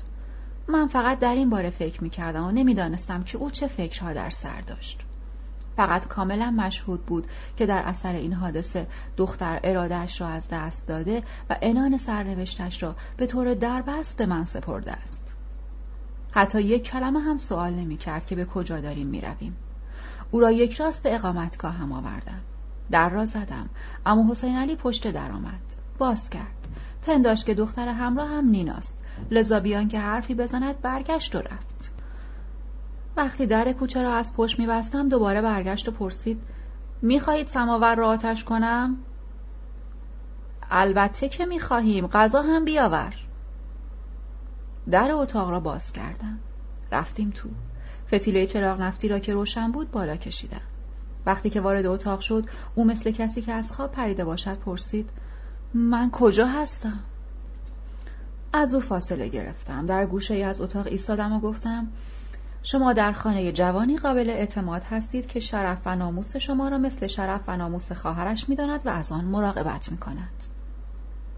سرش را در میان دستایش گرفت و چند دقیقه به فکر فرو رفت. سپس نگاهی به سالن کوچک انداخت. به نظرم رسید که از بیچادری خجالت می‌کشد بنابراین گفتم اگر دلتان می‌خواهد چادر سر کنید می‌توانم همین اسایه برایتان تهیه کنم او با حالت غمگین گفت خیر بعد از این همه سرباز بودن دیگر چه لزومی دارد؟ حالا که اینطور است پس بفرمایید بنشینید تا فکری برای آینده اتان بکنیم. جلوتر آمد. روی صندلی پهلویی من نشست. هیچ کدام از ما برای حرف زدن مطلبی نداشتیم. مخصوصا دختر که به ظاهر خودش را خیلی ضعیف و مستاصل احساس می کرد. اما حسین علی سماور را آورد در دهلیز گذاشت و رفت. سماور را آوردم روی میز گذاشتم و به دختر که در حال خواب و بیداری بود گفتم بفرمایید یک استکان چای بخورید تا حالتان جا بیاید. چشمهایش را باز کرد. بلند شد. نزدیک میز چای آمد. به همراه من دو استکان چای خورد. سرحال به پا خواست جلو آینه رفت. گیسوانش را مرتب کرد. دوباره سر جای اولش برگشت. نشست. سرش را میان دستهایش گرفت. نمی‌خواستم قبل از صرف غذا و تأمین وسایل استراحتش درباره هویتش پرسجو کنم و علل این پیش آمد را جویا شوم. ساعت سه بعد از نصف شب شام حاضر شد. گفته شنود ما بر سر سفره چنین بود. پس زن و بچه تان کو؟ من زن و بچه ندارم. پس آن پیرمرد که بود؟ او مستخدم خانه است. زن دارد؟ بله. کجاست؟ در اتاقش خوابیده. برای چه می‌پرسی؟ هیچ. همین طوری پرسیدم. اسم شما چیست؟ اسم من نبات خانم است. اسم شما چیست؟ من هم ابوالحسن بیک هستم. خب حالا بگو ببینم اسم پدرتان چیست؟ پدرم مهدی خان است. در کدام محل سکونت دارید؟ در ششوگلان برای چه رفته بودید فال بگیرید؟ گفتن این حرفا چه فایده به حال من دارد؟ اگر علل این پیش آمد را مو به مو برای من تعریف کنید می‌توانم وضعیت شما را خوب درک کنم. دلم می‌خواهد بتوانم به شما کمک کنم تا شاید خانوادهتان از این جریان بو نبرد. دخترک با تبسم تلخ گفت دیگر دیر شده. حالا ساعت چهار بعد از نصف شب است. من هنوز به خانه ما نرفتم. تازه با یک مرد غریبه در یک اتاقم درست است که به شما اعتماد دارم اما مردم تبریز مخصوصا خانوادم هرگز باور نخواهند کرد که شما مثل یک برادر با من رفتار کرده اید علاوه بر آن من دیگر آبرویم رفته. شما هم سعی نکنید مرا پیش خانواده هم ببرید. بلکه راه حلی پیدا کنید که هرگز مرا نبینند. خواهش می‌کنم التماس می‌کنم. دخترک این حرفها را زد و دوباره به گری افتاد. خواست دستم را ببوسد نگذاشتم. گفتم نیازی به این کارها نیست خواهرم. جریان شما آنقدرها هم نگران کنند و ترسناک نیست. شما چیزی را از من پنهان نکنید. اگر راز درونی خود را به من بگویید آن وقت می توانم به شما کمک کنم. دخترک شروع به درد دل کرد. من دختر مهدی خان هستم. پدرم علاوه بر من دو پسر هم دارد. برادری هم دارد که از مادر یکی ولی از پدر جدایند. برادرش خیلی ثروتمند است و املاک زیاد دهات و باغ و مستقلات فراوان دارد. او فقط یک پسر دارد که از من خیلی کوچکتر است و یک چشمش هم کور است. عقل و شعور درست حسابی هم ندارد. وقتی به دنیا آمد من نه ساله بودم. بارها او را بغل می کردم و به گردش می بردم ولی حالا می خواهند من زن او بشوم. او شما را دوست دارد؟ او اصلا معنی دوست داشتن رو نمی‌داند. خیلی کوچک است. چند سال دارد؟ دوازده سال. شما چند سال دارید؟ بیست و یک سال. پدر و مادرتان چه می‌گویند؟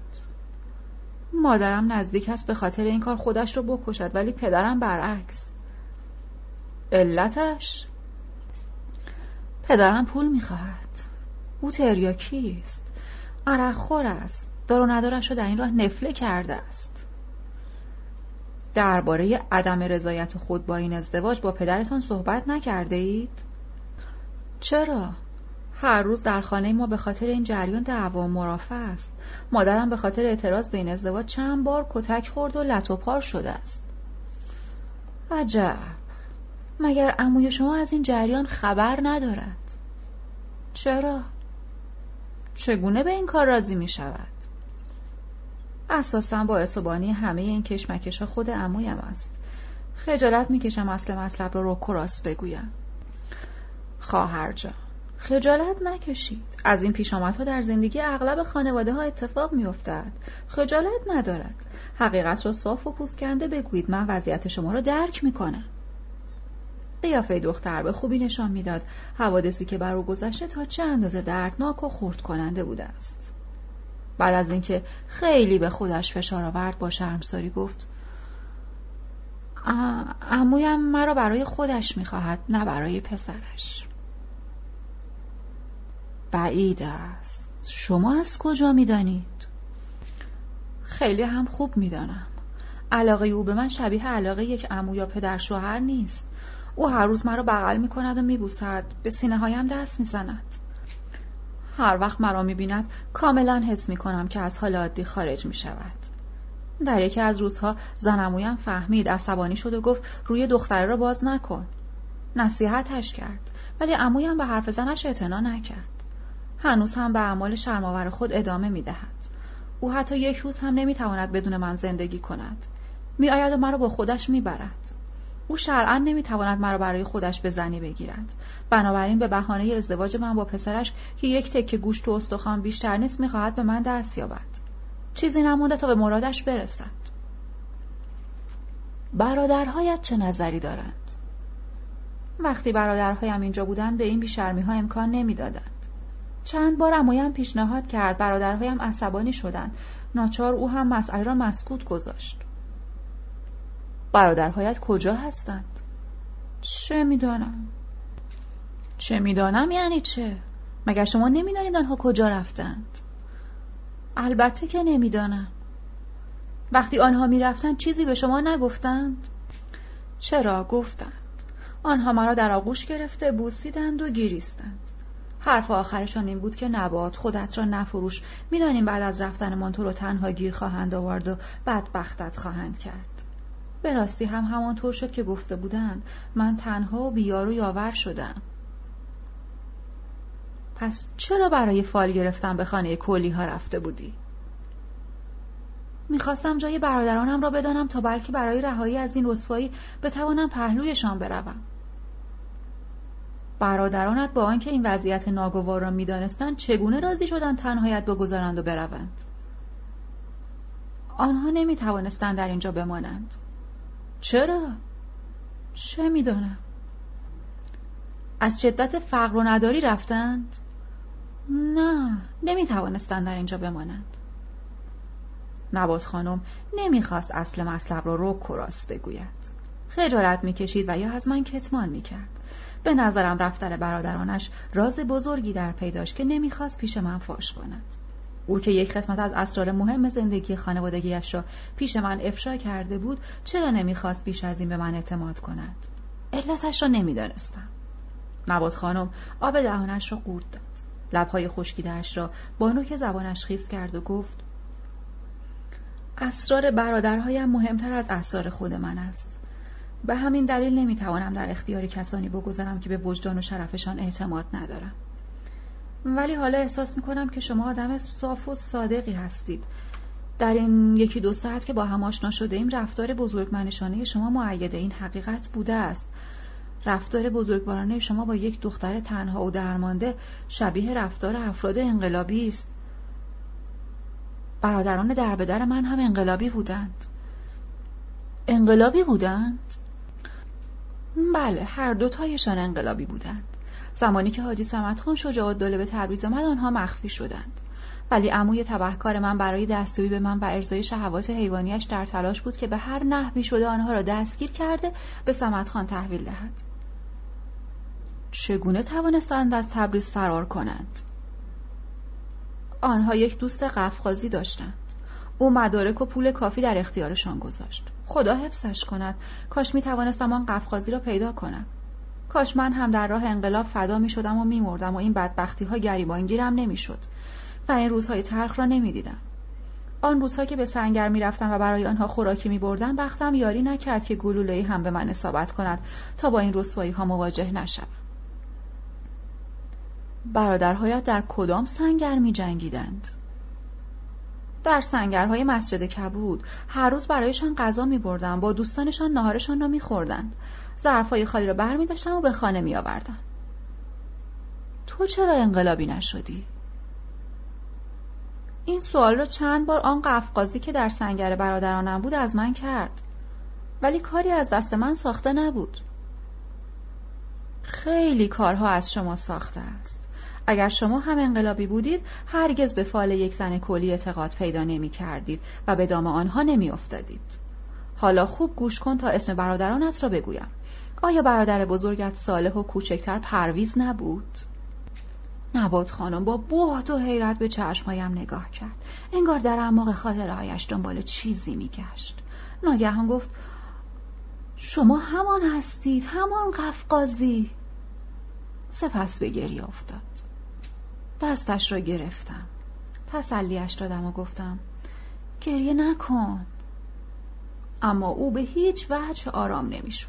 از شدت هیجان میلرزید. سعی می‌کرد خودش را کنترل کند. پس شما همان هستید. خوب به خاطر میآورم. شما بودید که در سنگر به من پیشنهاد می‌کردید جزو انقلابیون شوم. حتی شما را موقع پرتاب بمب دستی دیده بودم.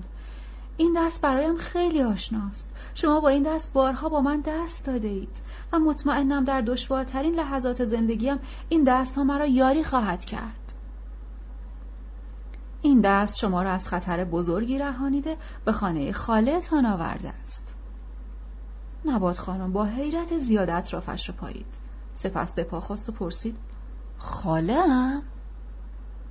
بله خاله مگر زن آقا مشدی کازم خاله شما نیست؟ چرا خاله من است خدایا؟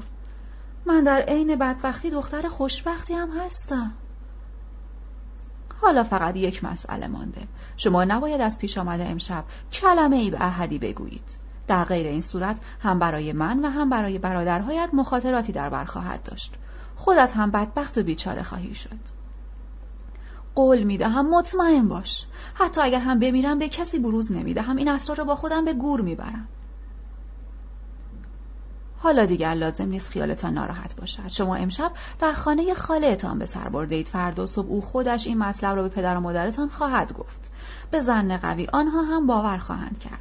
درباره عمویت نیز قول می‌دهم شرش را از سر شما کم کنم. حالا بلند شوید به آن اتاق دست راستی بروید. مثل خانه خودتان استراحت کنید.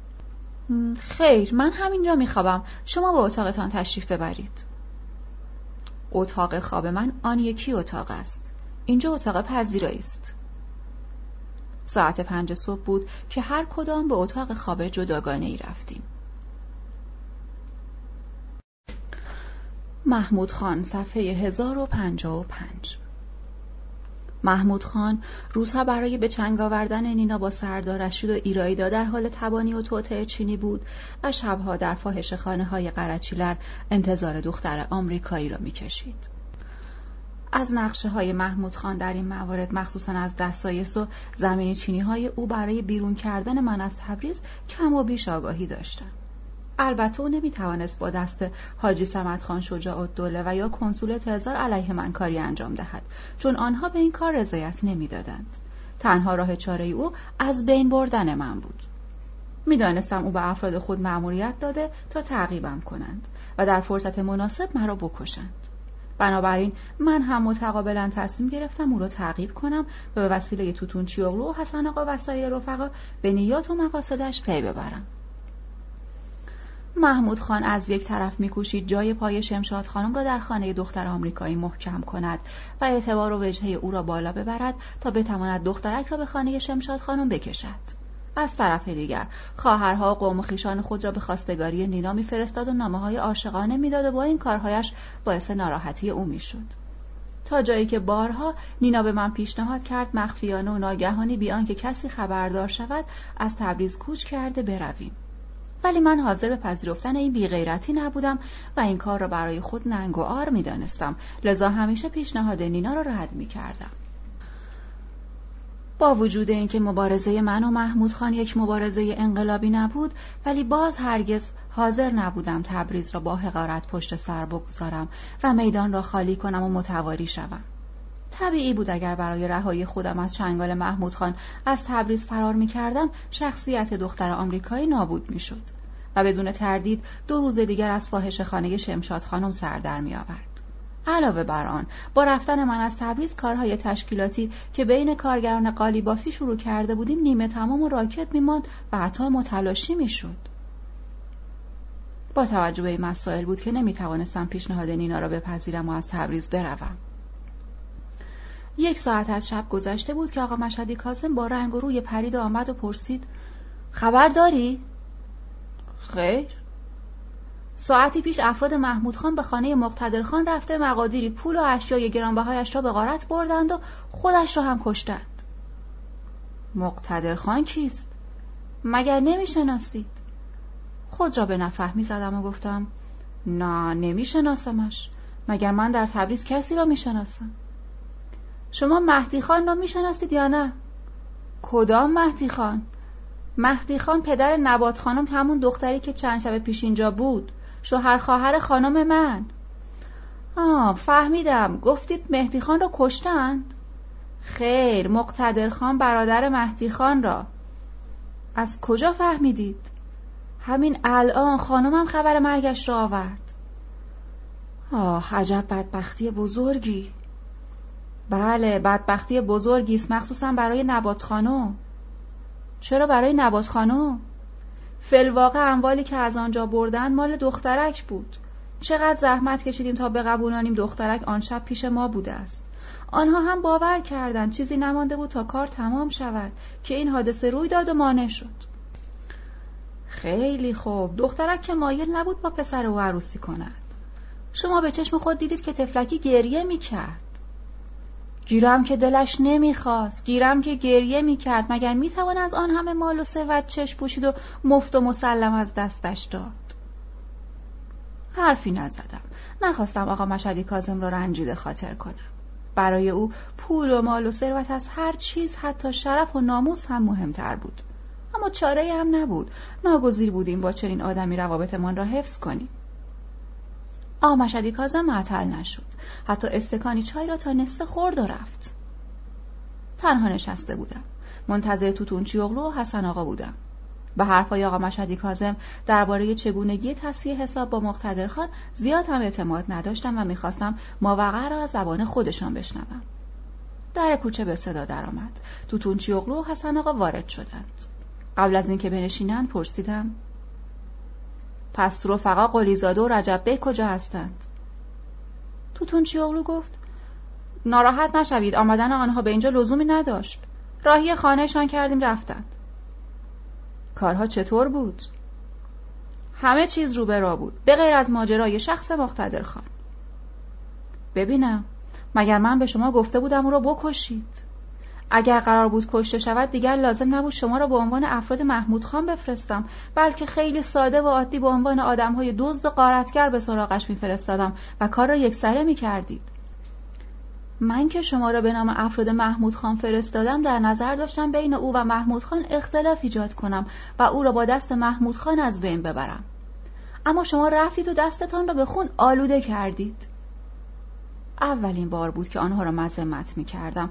هر دو تا بناگوش سرخ شده با شرمساری سرشان را پایین انداخته بودند و تون تون موجه می زدند. دوباره پرسیدم. بگویید ببینم. چرا از گفته های من سرپیچی کردید؟ توتون چیغلو قبل از حسن آقا شروع به صحبت کرد اولا که او مستحق مردن بود چون مدارکی که از او به دست آمده که اگر بخوانید هرگز از ما بازخواست نمی کنید ما او را نکشتیم شما می‌دانید که ما چهار نفر بودیم. از ساعت یازده شب هر کداممان در حل و خانهاش ایستاده کیشیک می‌دادیم. در ورودی را زیر نظر گرفته بودیم. اول از همه دختر جوانی به همراه زن خدمتکار سپس آشپزها هر کدام با مختصر غذایی که همراه داشتند از خانه بیرون آمدند و رفتند. رفقا هر کدام در گوشه ایستاده بودند. من جلوتر رفتم در خانه را زدم.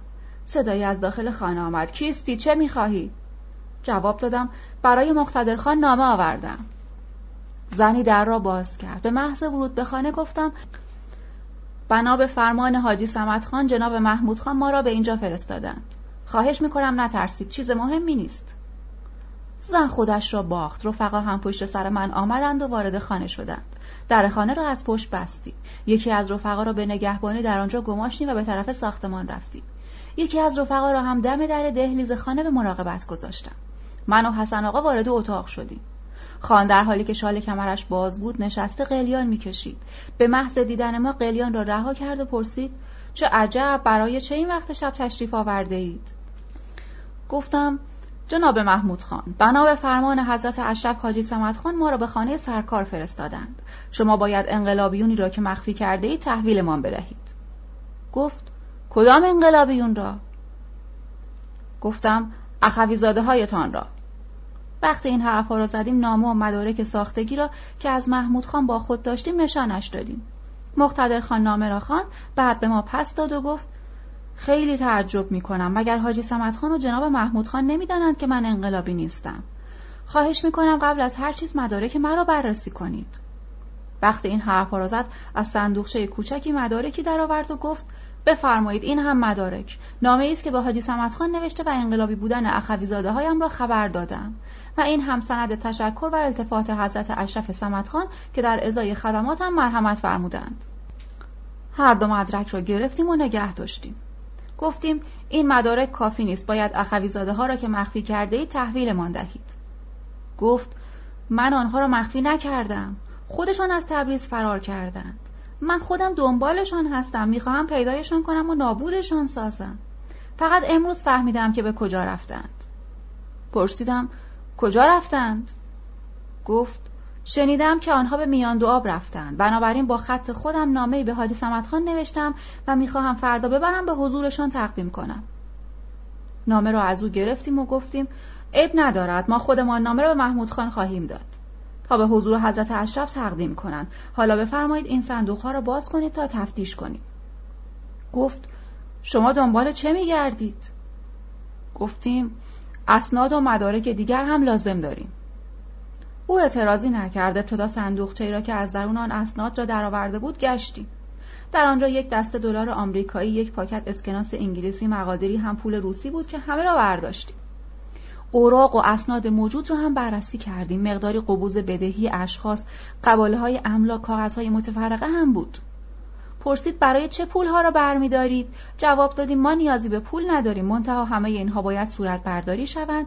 بعد پولها را پس خواهیم داد. حالا صندوق های دیگر را هم باز کنید صندوق دیگری هم باز شد. خوب گشتیم. انواع طلا و سنگ های قیمتی بود که همه را ضبط کردیم.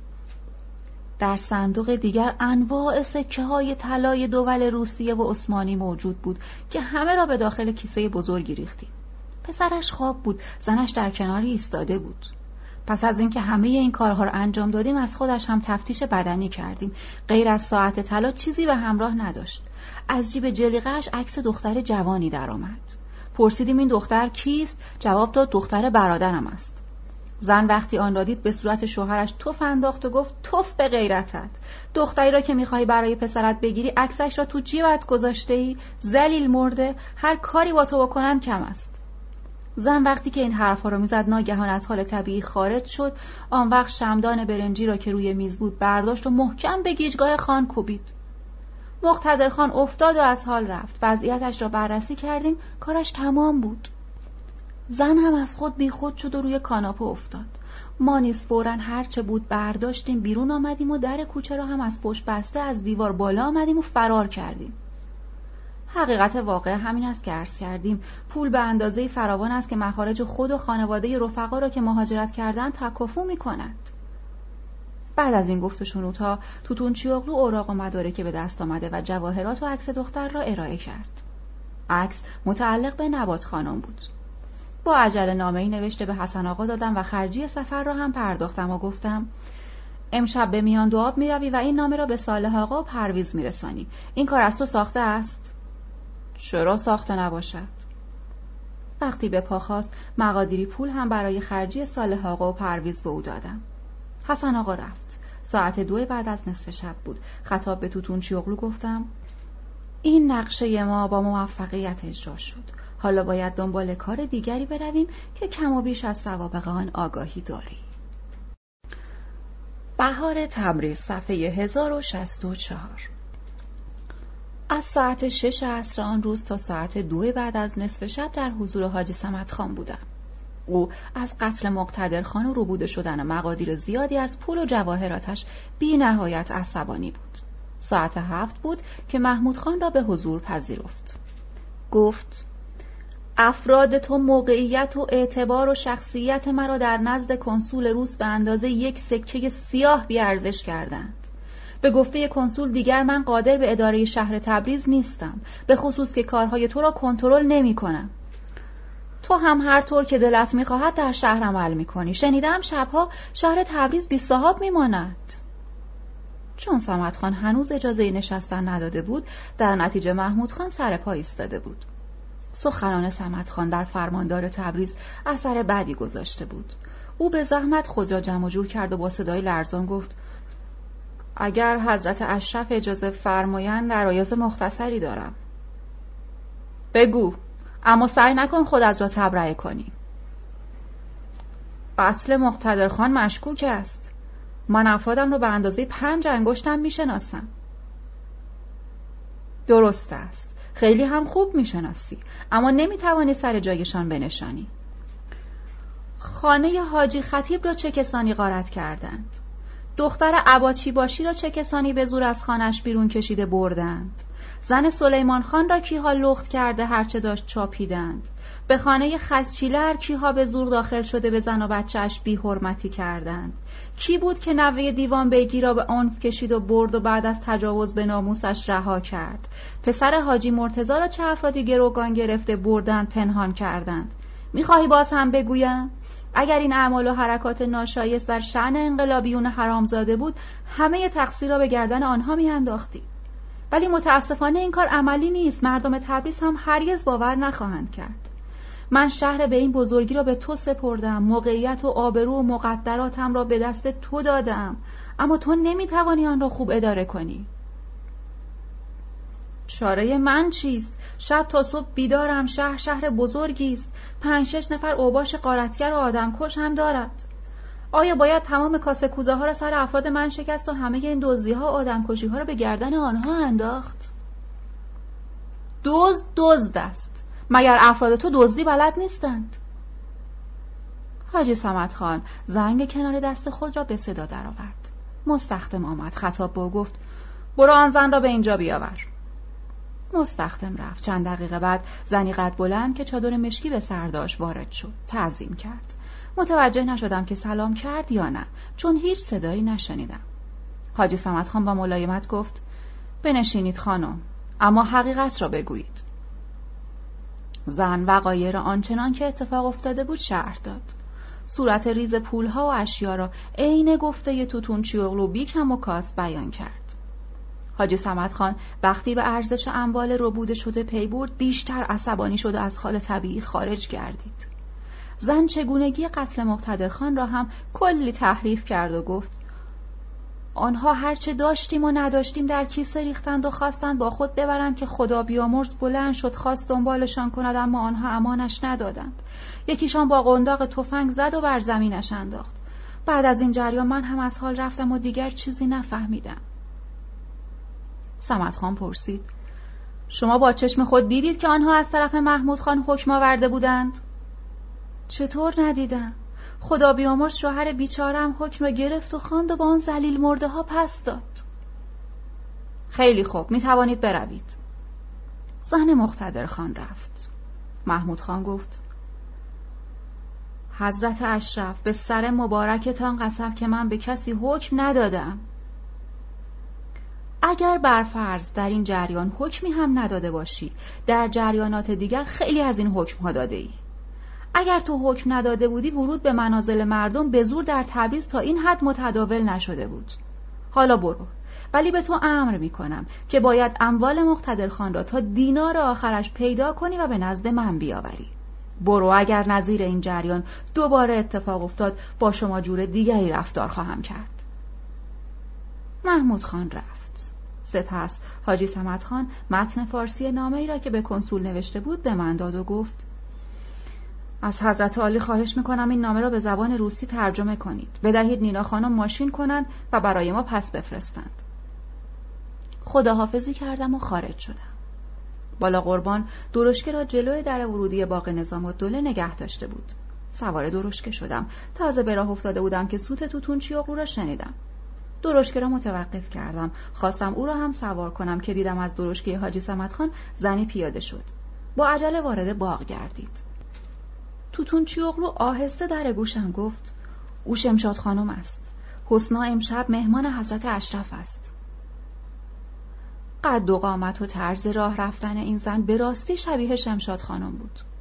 ساعت سه و نیم بود که به منزل رسیدیم. امو حسین علی به همراه سماور نامه ای هم آورد نامه را دختر آمریکایی نوشته بود دوست عزیز همدم دوست داشتنیم بهار باغهای تبریز را شمشاد خانم مثل یک شاعر تعریف می کند. می‌گوید باغهای شهر زیبای تبریز در روزهای جمعه خیلی با تراوت و تماشایی است. و گویا مردم تبریز بنا به عادت دینشان روزهای جمعه را در ایام بهار به گردشگاه ها و باغات حکماوار می روند و در آنجا کوکو میپزند که لذت دیگری دارد. شمشاد خانم مرا به پیکنیک فردا در حکماوار دعوت کرده و وعده داده است که در آنجا با مناظر دیدنی و مردمان گوناگون و ناآشنا که به گردش و تفریح می آیند روبرو خواهم شد. ساعت پنج بعد از ظهر فردا می توانی مرا در خانه ملاقات کنیم. دوست دارد هانا. وقتی نامه را خواندم از قیز خونم به جوش آمد. در لاعلاجی گیر کرده بودم زیرا نه توانستم موضوع را روشن و بیپرده با او در میان بگذارم و نه او می توانست از کارهای من سر در بیاورد در این گردش مسلما شمشاد خانم تنها نبود رفیزاده و سایرین هم شرکت داشتند و بی تردید میسهانا هم می‌خواست با آنها ملحق شود به نظر من. هدف اصلیشان از ترتیب دادن چنین گردشی این بود که می‌خواستند به هر وسیله‌ای که شده به میسهانا دست یابند برای حفظ آرامش و تسکین اعصابم با خود گفتم به تو چه مربوطه است؟ بگذار هر کار که دلش می‌خواهد بکند هر جا که می‌خواهد برود. هر چقدر او دختر با تربیت تحصیل کرده و دوست داشتنی هم باشد باز جز و همانهایی است که می‌گویند ژرمن ها ما فوق همه اند فتیله چراغ را بالا کشیدم. به رخت خواب رفتم اما خوابم نبرد. نامه هانا اعصابم را به کلی ناراحت و دگرگون کرده بود. می‌دانستم که قلبم به هیچ وجه مایل نخواهم بود او را تنها و بیار و یاور رها کنم. پس از آنکه کمی خود را قانع کردم اندکی خوابم برد. ساعت نه صبح به خانه هانا رفتم. او آماده رفتن به پیکنیک بود. مثل جوانهای نجیب زاده آمریکایی لباس پوشیده و یک زن تمام ایار آمریکایی شده بود. با دیدن من گفت خیلی به موقع آمدی. همکنون شمشاد خانم و رفیزاده هم میآیند و با هم به گردش می‌رویم. دستهایش رو در گردنم آویخت. کاری که هیچ انتظارش را نداشتم. اگر او را از گردش رفتن معنی می کردم طبعا علتش را می‌پرسید. اما من نمی‌خواستم آنچه را که درباره رفیزاده و شمشاد خانم می‌دانستم با او در میان بگذارم. چون می‌خواستم این ماجرا را تا آخر دنبال کنم و ضمن حمایت و مراقبت از او با محمود خان هم که هانا و نینا را به چشم فاحشه های نظیر حسنا خانم مینگریست حسابم را تصویه کنم. بنابراین به ناچار با لحن تحکم آمیزی گفتم تو امروز به حکم آوار نخواهی رفت. دختر حتی یک کلمه هم حرف نزد. و کوچکترین اعتراضی نکرد. دستهایش را از گردنم باز کرد و خواست برای تعویز لباسهای پیشنیک به اتاق دیگر برود. گفتم صبر کن کارت دارم. سر جایش میخکوب شد. گفته های من که به روال مردهای شرقی آمرانه ادا شده بود نمی‌توانست باعث تعجبش نشود. چون او برای اولین بار بود که از من رفتار خشن و آمرانه ای می‌دید. تغییر ناگهانی رفتار من که حاضر شده بودم تحقیرش کنم از او پوشیده نمانده بود. گیج شده بود. یارای سوال و جواب با مرا نداشت. فرصت ندادم که این دقایق آخری زیاد طول بکشد. چون به خوبی می‌دیدم که ابروهایش تو هم رفته لبهایش جمع و رگهای گردنش متورم شده و گره خورده است. همه اینها نشانه گریه قریب الوقوعش بود. برای اینکه از گریهش جلوگیری کنم کلاه کپی او را از سرش برداشتم. دستی به موهای طلاییاش کشیدم. گفتم دوست زیبا و صمیمی من از این رفتار خشن و آمرانه هم دلگیر نشو. آمدم شما را برای گردش به جای دیگری ببرم. برای اینکه شما را از دوستان ناباب و آنچنانی جدا کنم چاره ای جز این نداشتم که به یک بار روش آمرانه مردان شرقی را در پیش بگیرم. در تبریز علاوه بر باغهای حکماوار گردشگاه های خیلی جالب و مناسب هم وجود دارند. دیشب قبل از اینکه نامت را دریافت کنم تصمیم داشتم امروز به یکی از آن گردشگاه ها ببرمت. به نظرم به مسابقه اسب دوانی رفتن بیشتر از حکموار رفتن و کوکو خوردن در آنجا لذت دارد. مخصوصا که باغهای کناره آجیچای صفای دیگری دارد. بهترین و زیباترین جاها برای وقت گذرانی و گردش در روزهای پرتراوت بهار همین مناطق شهر است. همکنون درشکه حاضر است تا ما را با آنجا ببرد. دختر آمریکایی این بار که نزدیک بود از شادی به گریه بیفتد دوباره به گردنم آویخت. ولی ناگهان انگار از کرده خود خجل و پشیمان شده باشد رهایم کرد و با عجله به اتاق بغلی دوید. نشسته و با مجله های روی میز سرگرم شده بودم که پیرزن خدمتکار چای آورد. به جای اینکه از اتاق خارج شود در گوشه ایستاد. او شبیه آدمهایی بود که حرفهایی برای گفتن دارند. احساس کردم دنبال بهانه‌ای میگردد که حرفهایش را بزند. بنابراین پرسیدم مادام حال شما چطور است؟ از خانم کوچولو راضی هستید؟ در جوابم گفت خیلی راضیم.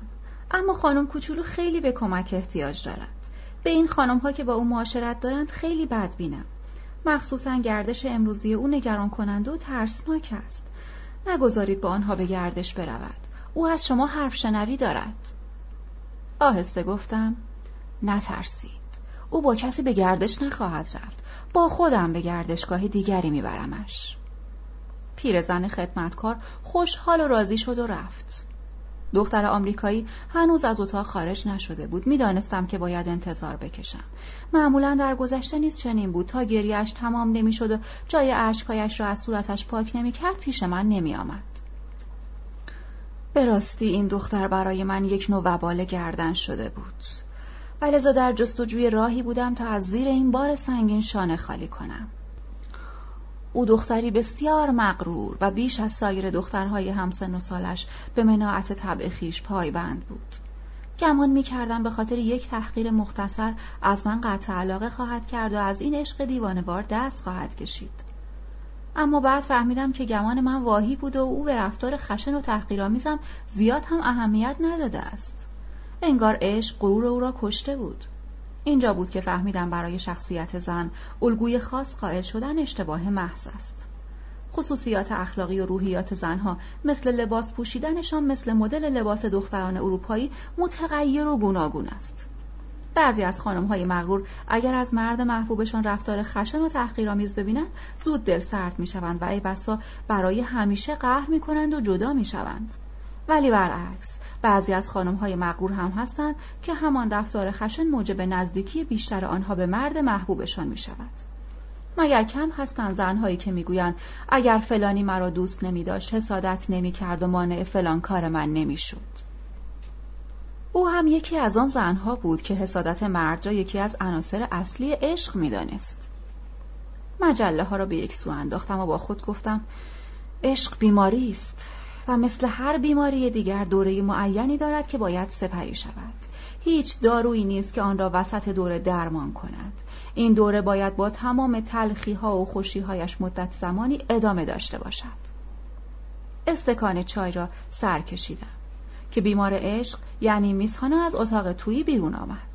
در کنارم نشست و از خدمتکار چایی خواست. پسر بچه خدمتکار خانه را با پیغام زیر روانه کردم. آقا مشدی کازم امروز تصمیم دارم به مسابقه اسب دوانی در کنار آجی چای بروم. لطفا درشکه را هر چه زودتر بفرستید. شاید نتوانیم برای نهار به خانه برگردیم. مقداری خوراکی نیز داخل سبد بگذارید و بفرستید.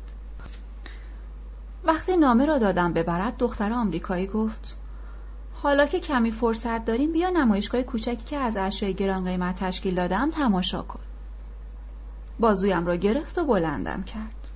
در اتاق مطالعه روی یک میز خالی تمام اشیاء قیمتی میزخانات چیده شده بود. به راستی هم به قول خود دختر این نمایشگاه کوچک خیلی پرارزش و دیدنی بود.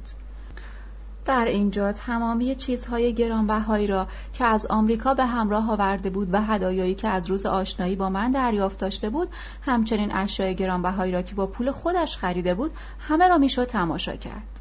از جمله مداد من و سایر چیزها نیز در آنجا دیده می‌شد. پرسیدم این نمایشگاه کوچک و زیبا را خودت ترتیب داده ای؟ راستی زیباست؟ خیلی شمشاد خانم درست کرده است او از کجا فهمیده که تو این همه چیزهای با ارزش داری؟ این اشیا رو خودم نشانش دادم به چه مناسبتی این نمایشگاه کوچک را ترتیب داده ای؟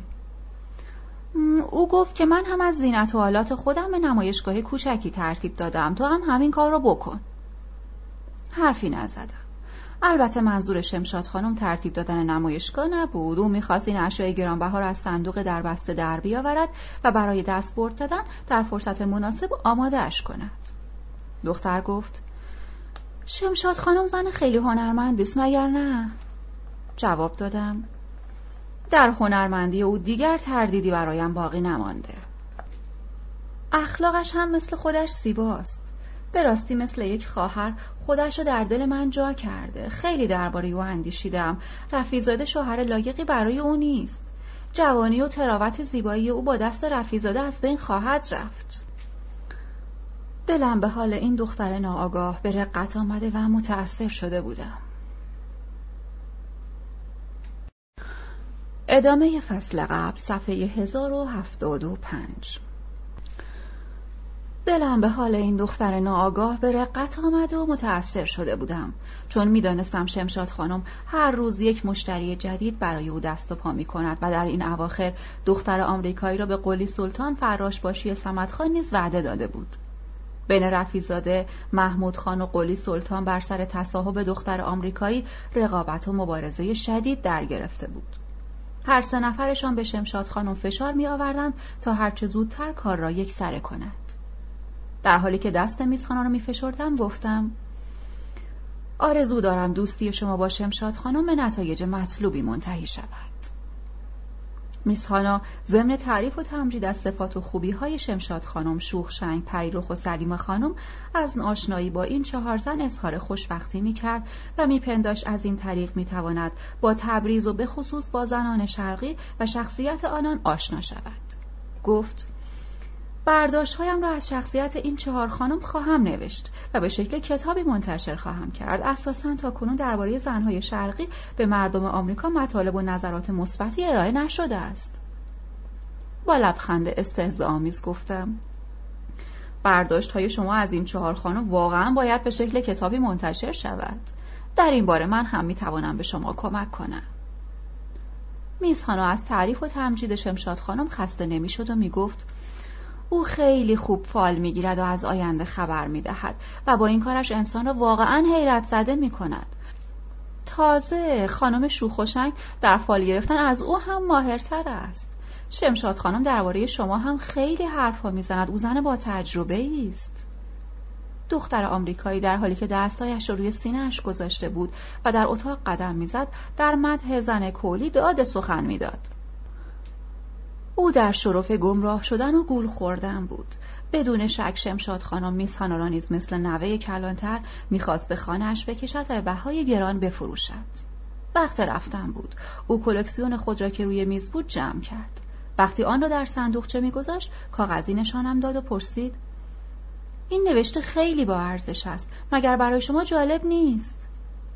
جواب دادم خود تو حرفهایت و کارهایت همه برای من جالب است. اساسا سراپای وجود تو احساسات انسان را به سوی خود معطوف می دارد. خواست کاغذ را باز کند که درشک سر رسید.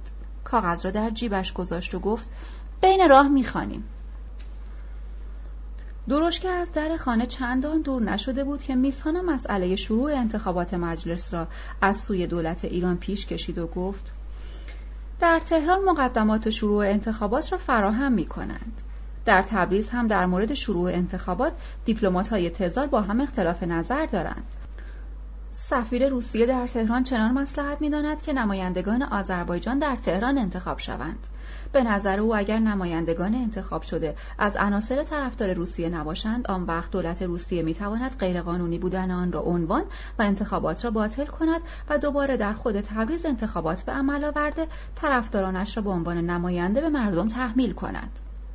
سازانوف وزیر خارجه روسیه با این نظر مخالف است.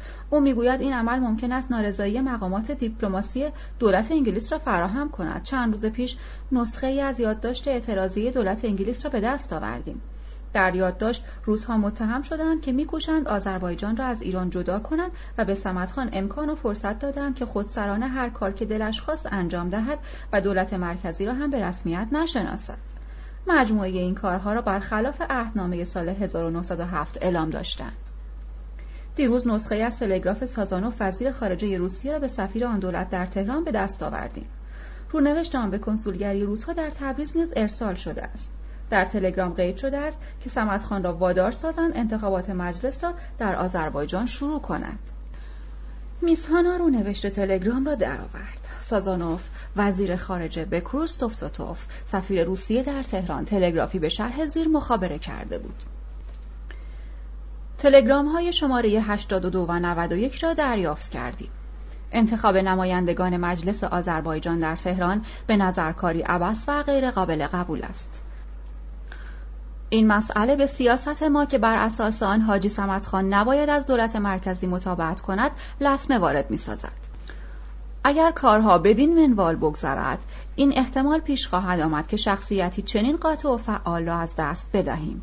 در آن صورت نگه داشتن آنجا برای ما مشکل خواهد بود.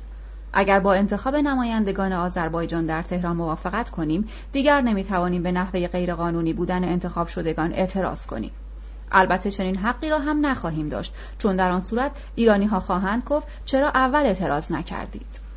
علاوه بر آن انتخاب نمایندگان آذربایجان در تهران می‌تواند مبنایی برای سایر کارها در جهت عکس سیاست ما باشد و احتمال دارد در تهران افرادی برخلاف خواست ما انتخاب شوند. بنابراین باید حاجی سمت را وادار سازید تا انتخابات را در آذربایجان شروع کند بلکه مقاصد سیاسی از این طریق نیز تحقق یابد. رونوشت کنسولگری تبریز سازانوف. میزخانا احساسات انقلابی نداشت و با کارهایش فقط می‌خواست علیه منافع سیاسی روسها اخلال و افشاگری کند و همچنین مرا هم به عنوان یک ایرانی راضی و ممنون خیش سازد. به راستی هم عمل او خدمت بزرگی بود و ما می توانستیم در انتخاب طرفداران روسیه برای مجلس شورای ایران موانع ایجاد کنیم. تصمیم گرفتم در این باره اعلامیه‌ای بنویسیم و ماهیت سیاست های پر از دوز و کلک حاجی سمت خان را برای مردم تبریز افشا کنیم. که به حوالی آجی چای نزدیک می‌شد. زن و مرد خرد و کلان در کناره های رودخانه در حرکت بودند.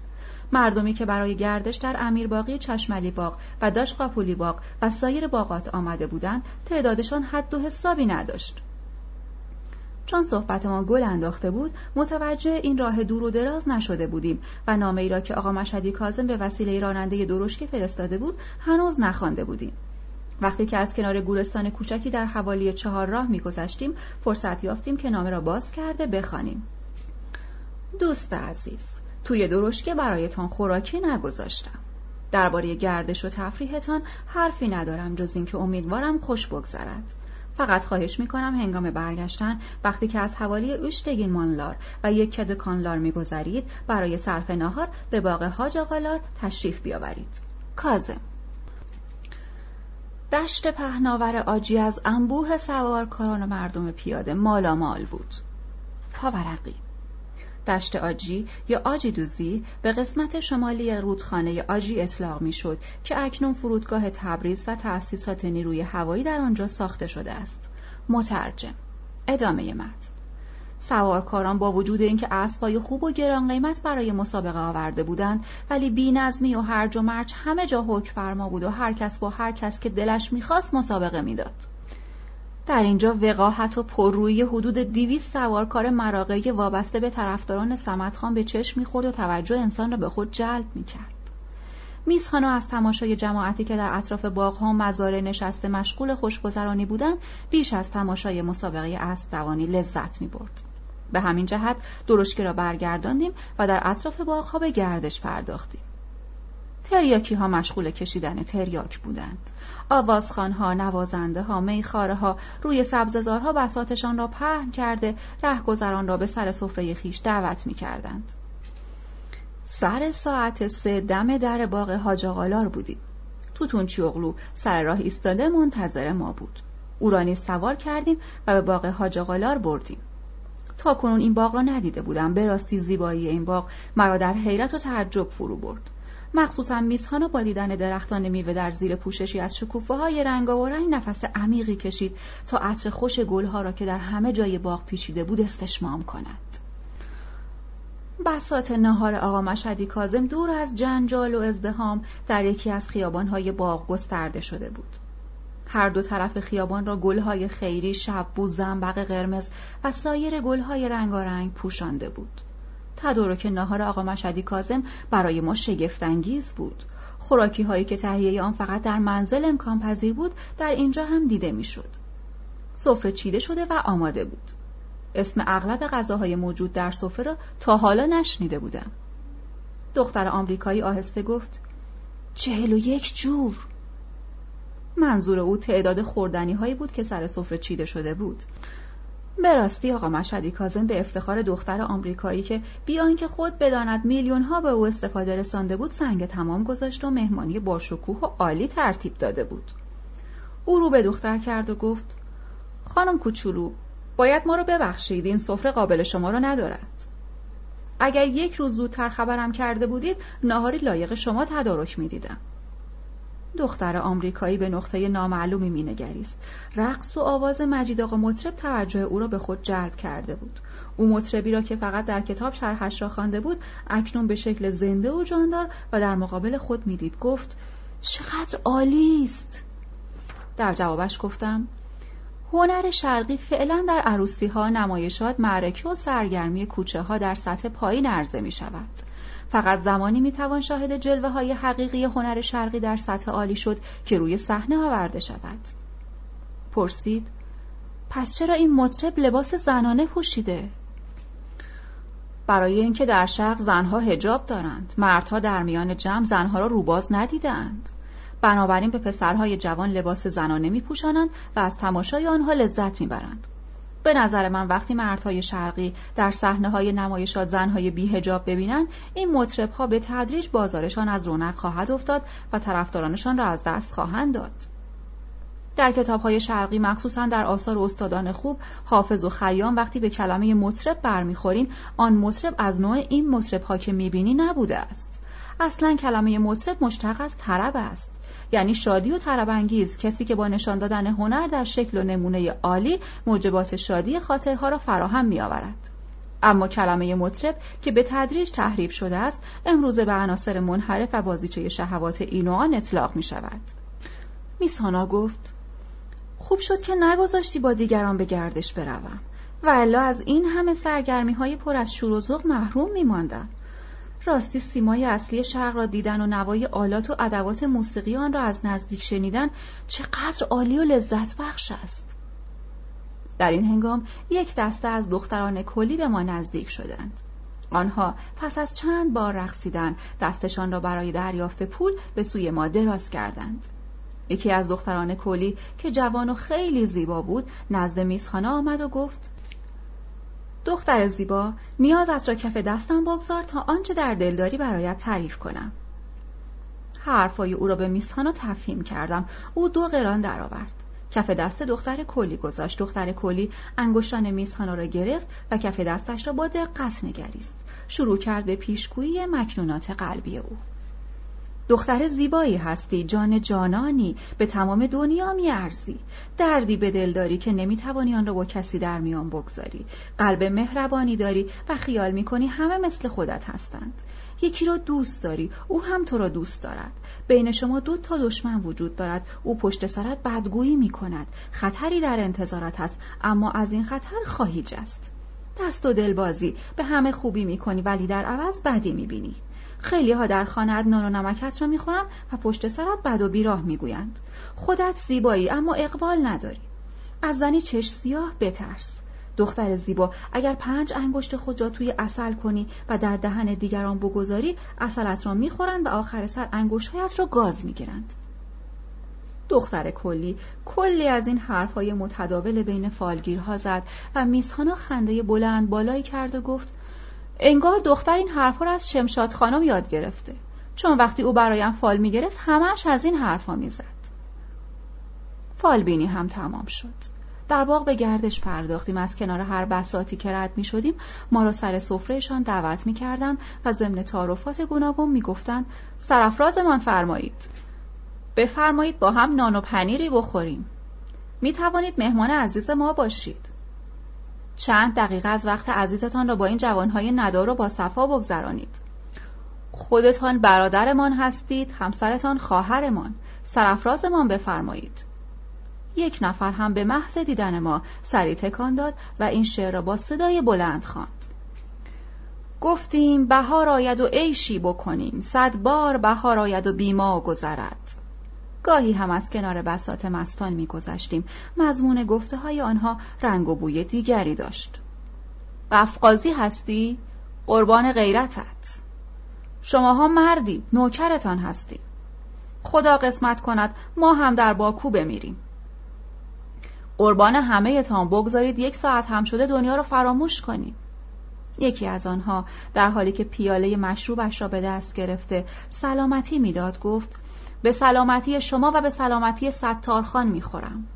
حالا من تفنگ را زمین گذاشت و پیاله برداشتم. امیدوارم روزی بیاید که دوباره تفنگم را بردارم. به سرعت از آنجا گذشتیم. تا ساعت هشت شب در باغ گردش کردیم. بعد سوار درشکه شده به شهر برگشتیم. با توتون چیوغلو قرار گذاشتم فردا برای شناسایی افرادی که به خانه زن کلی یعنی شمشاد خانم رفت آمد می‌کنند به آنجا برویم. سپس از همدیگر جدا شدیم.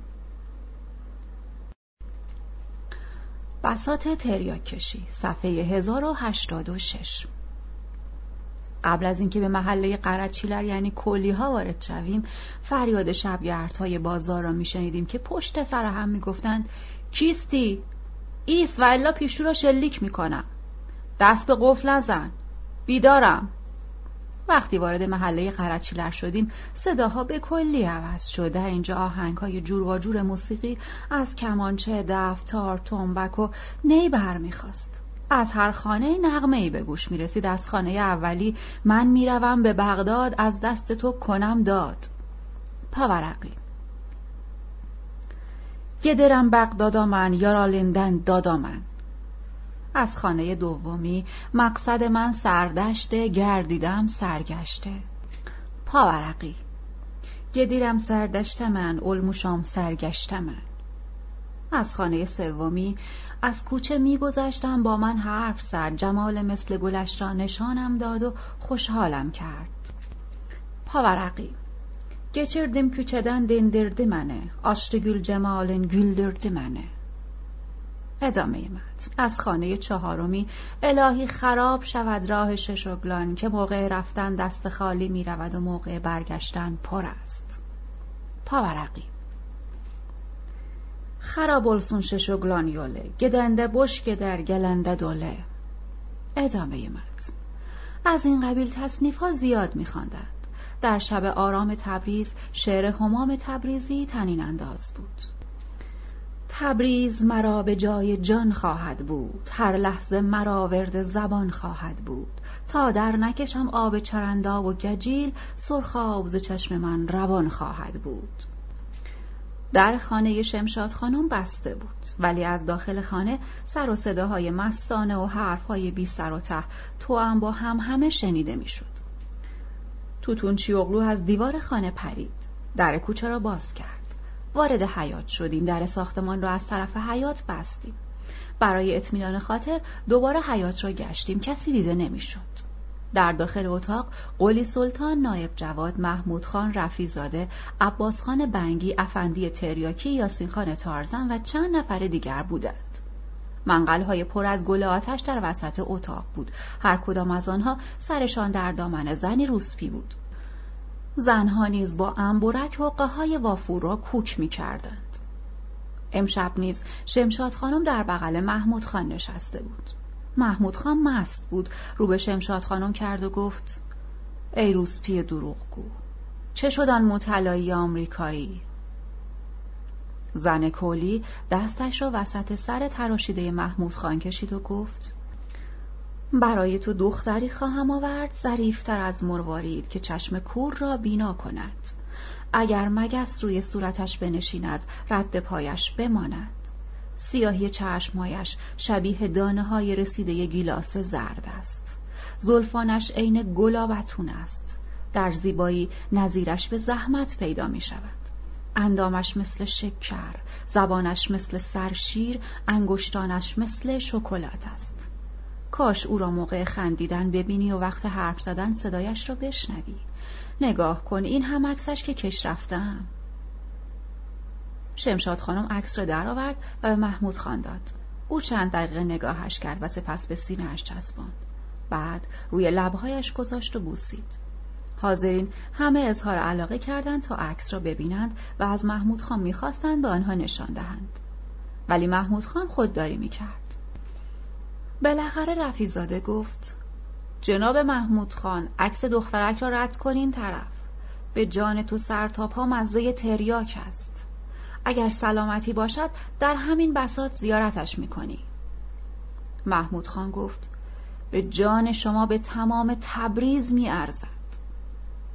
سپس رفیزاده را مخاطب قرار داد و گفت ای جانور دنبریده خجالت نمی‌کشی می‌خواهی سبیل یک پونزه را روی گل به این سفیدی بگذاری؟ پاورقی پونزه یا پونزا واحد وزن در تبریز. معادل 312 و نیم گرم. ادامه متن. رفیزاده گفت جناب محمود خان بفرما از چشم دخترک مرا نگاه کن. همش جناب خطابم می کند قلی سلطان گفت مگر نگفتم عکس را بده به من؟ سپس عکس را گرفت. خوب نگاهش کرد و رو به رفیزاده گفت هر کسی این لغمه چرب را بدون من بخورد سیبیلش را دود می‌دهم. حسنا خانم قهقهی زد و گفت دعوایتان نشود به همه تان می‌رسد. بالاخره میآورمش اینجا. قلی سلطان گفت اول از همه مال من است. محمود خان داد زد. نفر اول من دومی تو سومی نایب جواد چهارمی رفیزاده. محمود خان. پک محکمی به وافور زد و گفت آقایان من برفتم. پاورقی. این جمله عینا به صورت فارسی در متن آمده است. مترجم. ادامه متن. سایرین هم همصدا گفتند آقایان ما هم برفتیم. همه شروع کردن به تریاک کشیدن و پک زدن به وافورها. قهرمانان تبریز تزاری هرچه زور داشتند وافورها را میمکیدند و دود آن را در فضای اتاق پخش می‌کردند دود سراسر اتاق را چنان فرا گرفت که یک لحظه در داخل اتاق هیچ چیز دیده نمی‌شد. فقط صداها به صورت درهم و برهم و نامفهوم به گوش می رسید. حرفا رنگ هزیان به خود می گرفت. تمام کائنات را در سیاهی یک چشمم جا دادم. من در دنیای به این بزرگی نمی گنجم. ولی دنیا در وجود من می گنجد. محمد علی شاه زیر تشک من رفته دنبال سلطنتش می گردد. تخت سلطنت او روی سرخوشی خانم و تاجش هم زیر نشیمنگاه من است. این حرفها را محمود خان می‌زد. سرت را خم کن. ابرها پیشانیت را زخمی می کند. مردک یواش بران وقتی ستاره ها پای اولاغم میپیچند کلاه از سرم میافتد خواهی دید که چطور پا به رکاب می‌گذارم. این حرف های بی سر و ته را هم قلی سلطان فراش باشی سمت خان می گفت. ببین دنیا چقدر باریک شده که از سوراخ وافور می آید تو از انتهای آن وارد مغزم می شود دارم دنیا را قورت می دهم آخ من چقدر عالی جنابم. برو آن طرف. خوب پهلویم رو کیسه بکش. آب را قطع کن. جورابهایم خیس شد. ممکن نیست. وقتی بال ملائکه به تنم می‌خورد خوابم نمی‌برد. حسین علی بگیر مرا مثل اینکه این پول دارد تکان می‌خورد. آبدوق این چیه بابا؟ پایت رو بکش آن طرف. آی دختر خلال دندان بیاور. آن کوه را از روی کلاه هم بردار دور بیانداز. پیغام التماس پنج و چار پادشاه را با خود آوردن. در را باز کنید بیایند. تو از خلایق زن است. کفشهایش عوضی است. نمی شود دستم را بوسید چون انگشتانم را حنا بستم. این کشور مال من است. اگر بخواهم اجازه می دهم و اگر نخواهم نمی دهم از سوراخ کلید در لغزیدم و بیرون رفتم. تا دستم را دراز کردم رفت تو کله ما که پدر سوخته مگه من کله خورم؟ برو آنورتر. دارم شنا می‌کنم. پرده را بیانداز آفتاب تو چشمم می‌خورد. بچه ها حوله رو بیاورید. ناکس تیغ ریش تراشی را مرتب نکرده ای سنگین شدم. زمین کج شده. این طرفی بشین مردک چرا آب آفتابه را روی مچم میریزی؟ سقف اتاق کم کم دارد بالا می رود.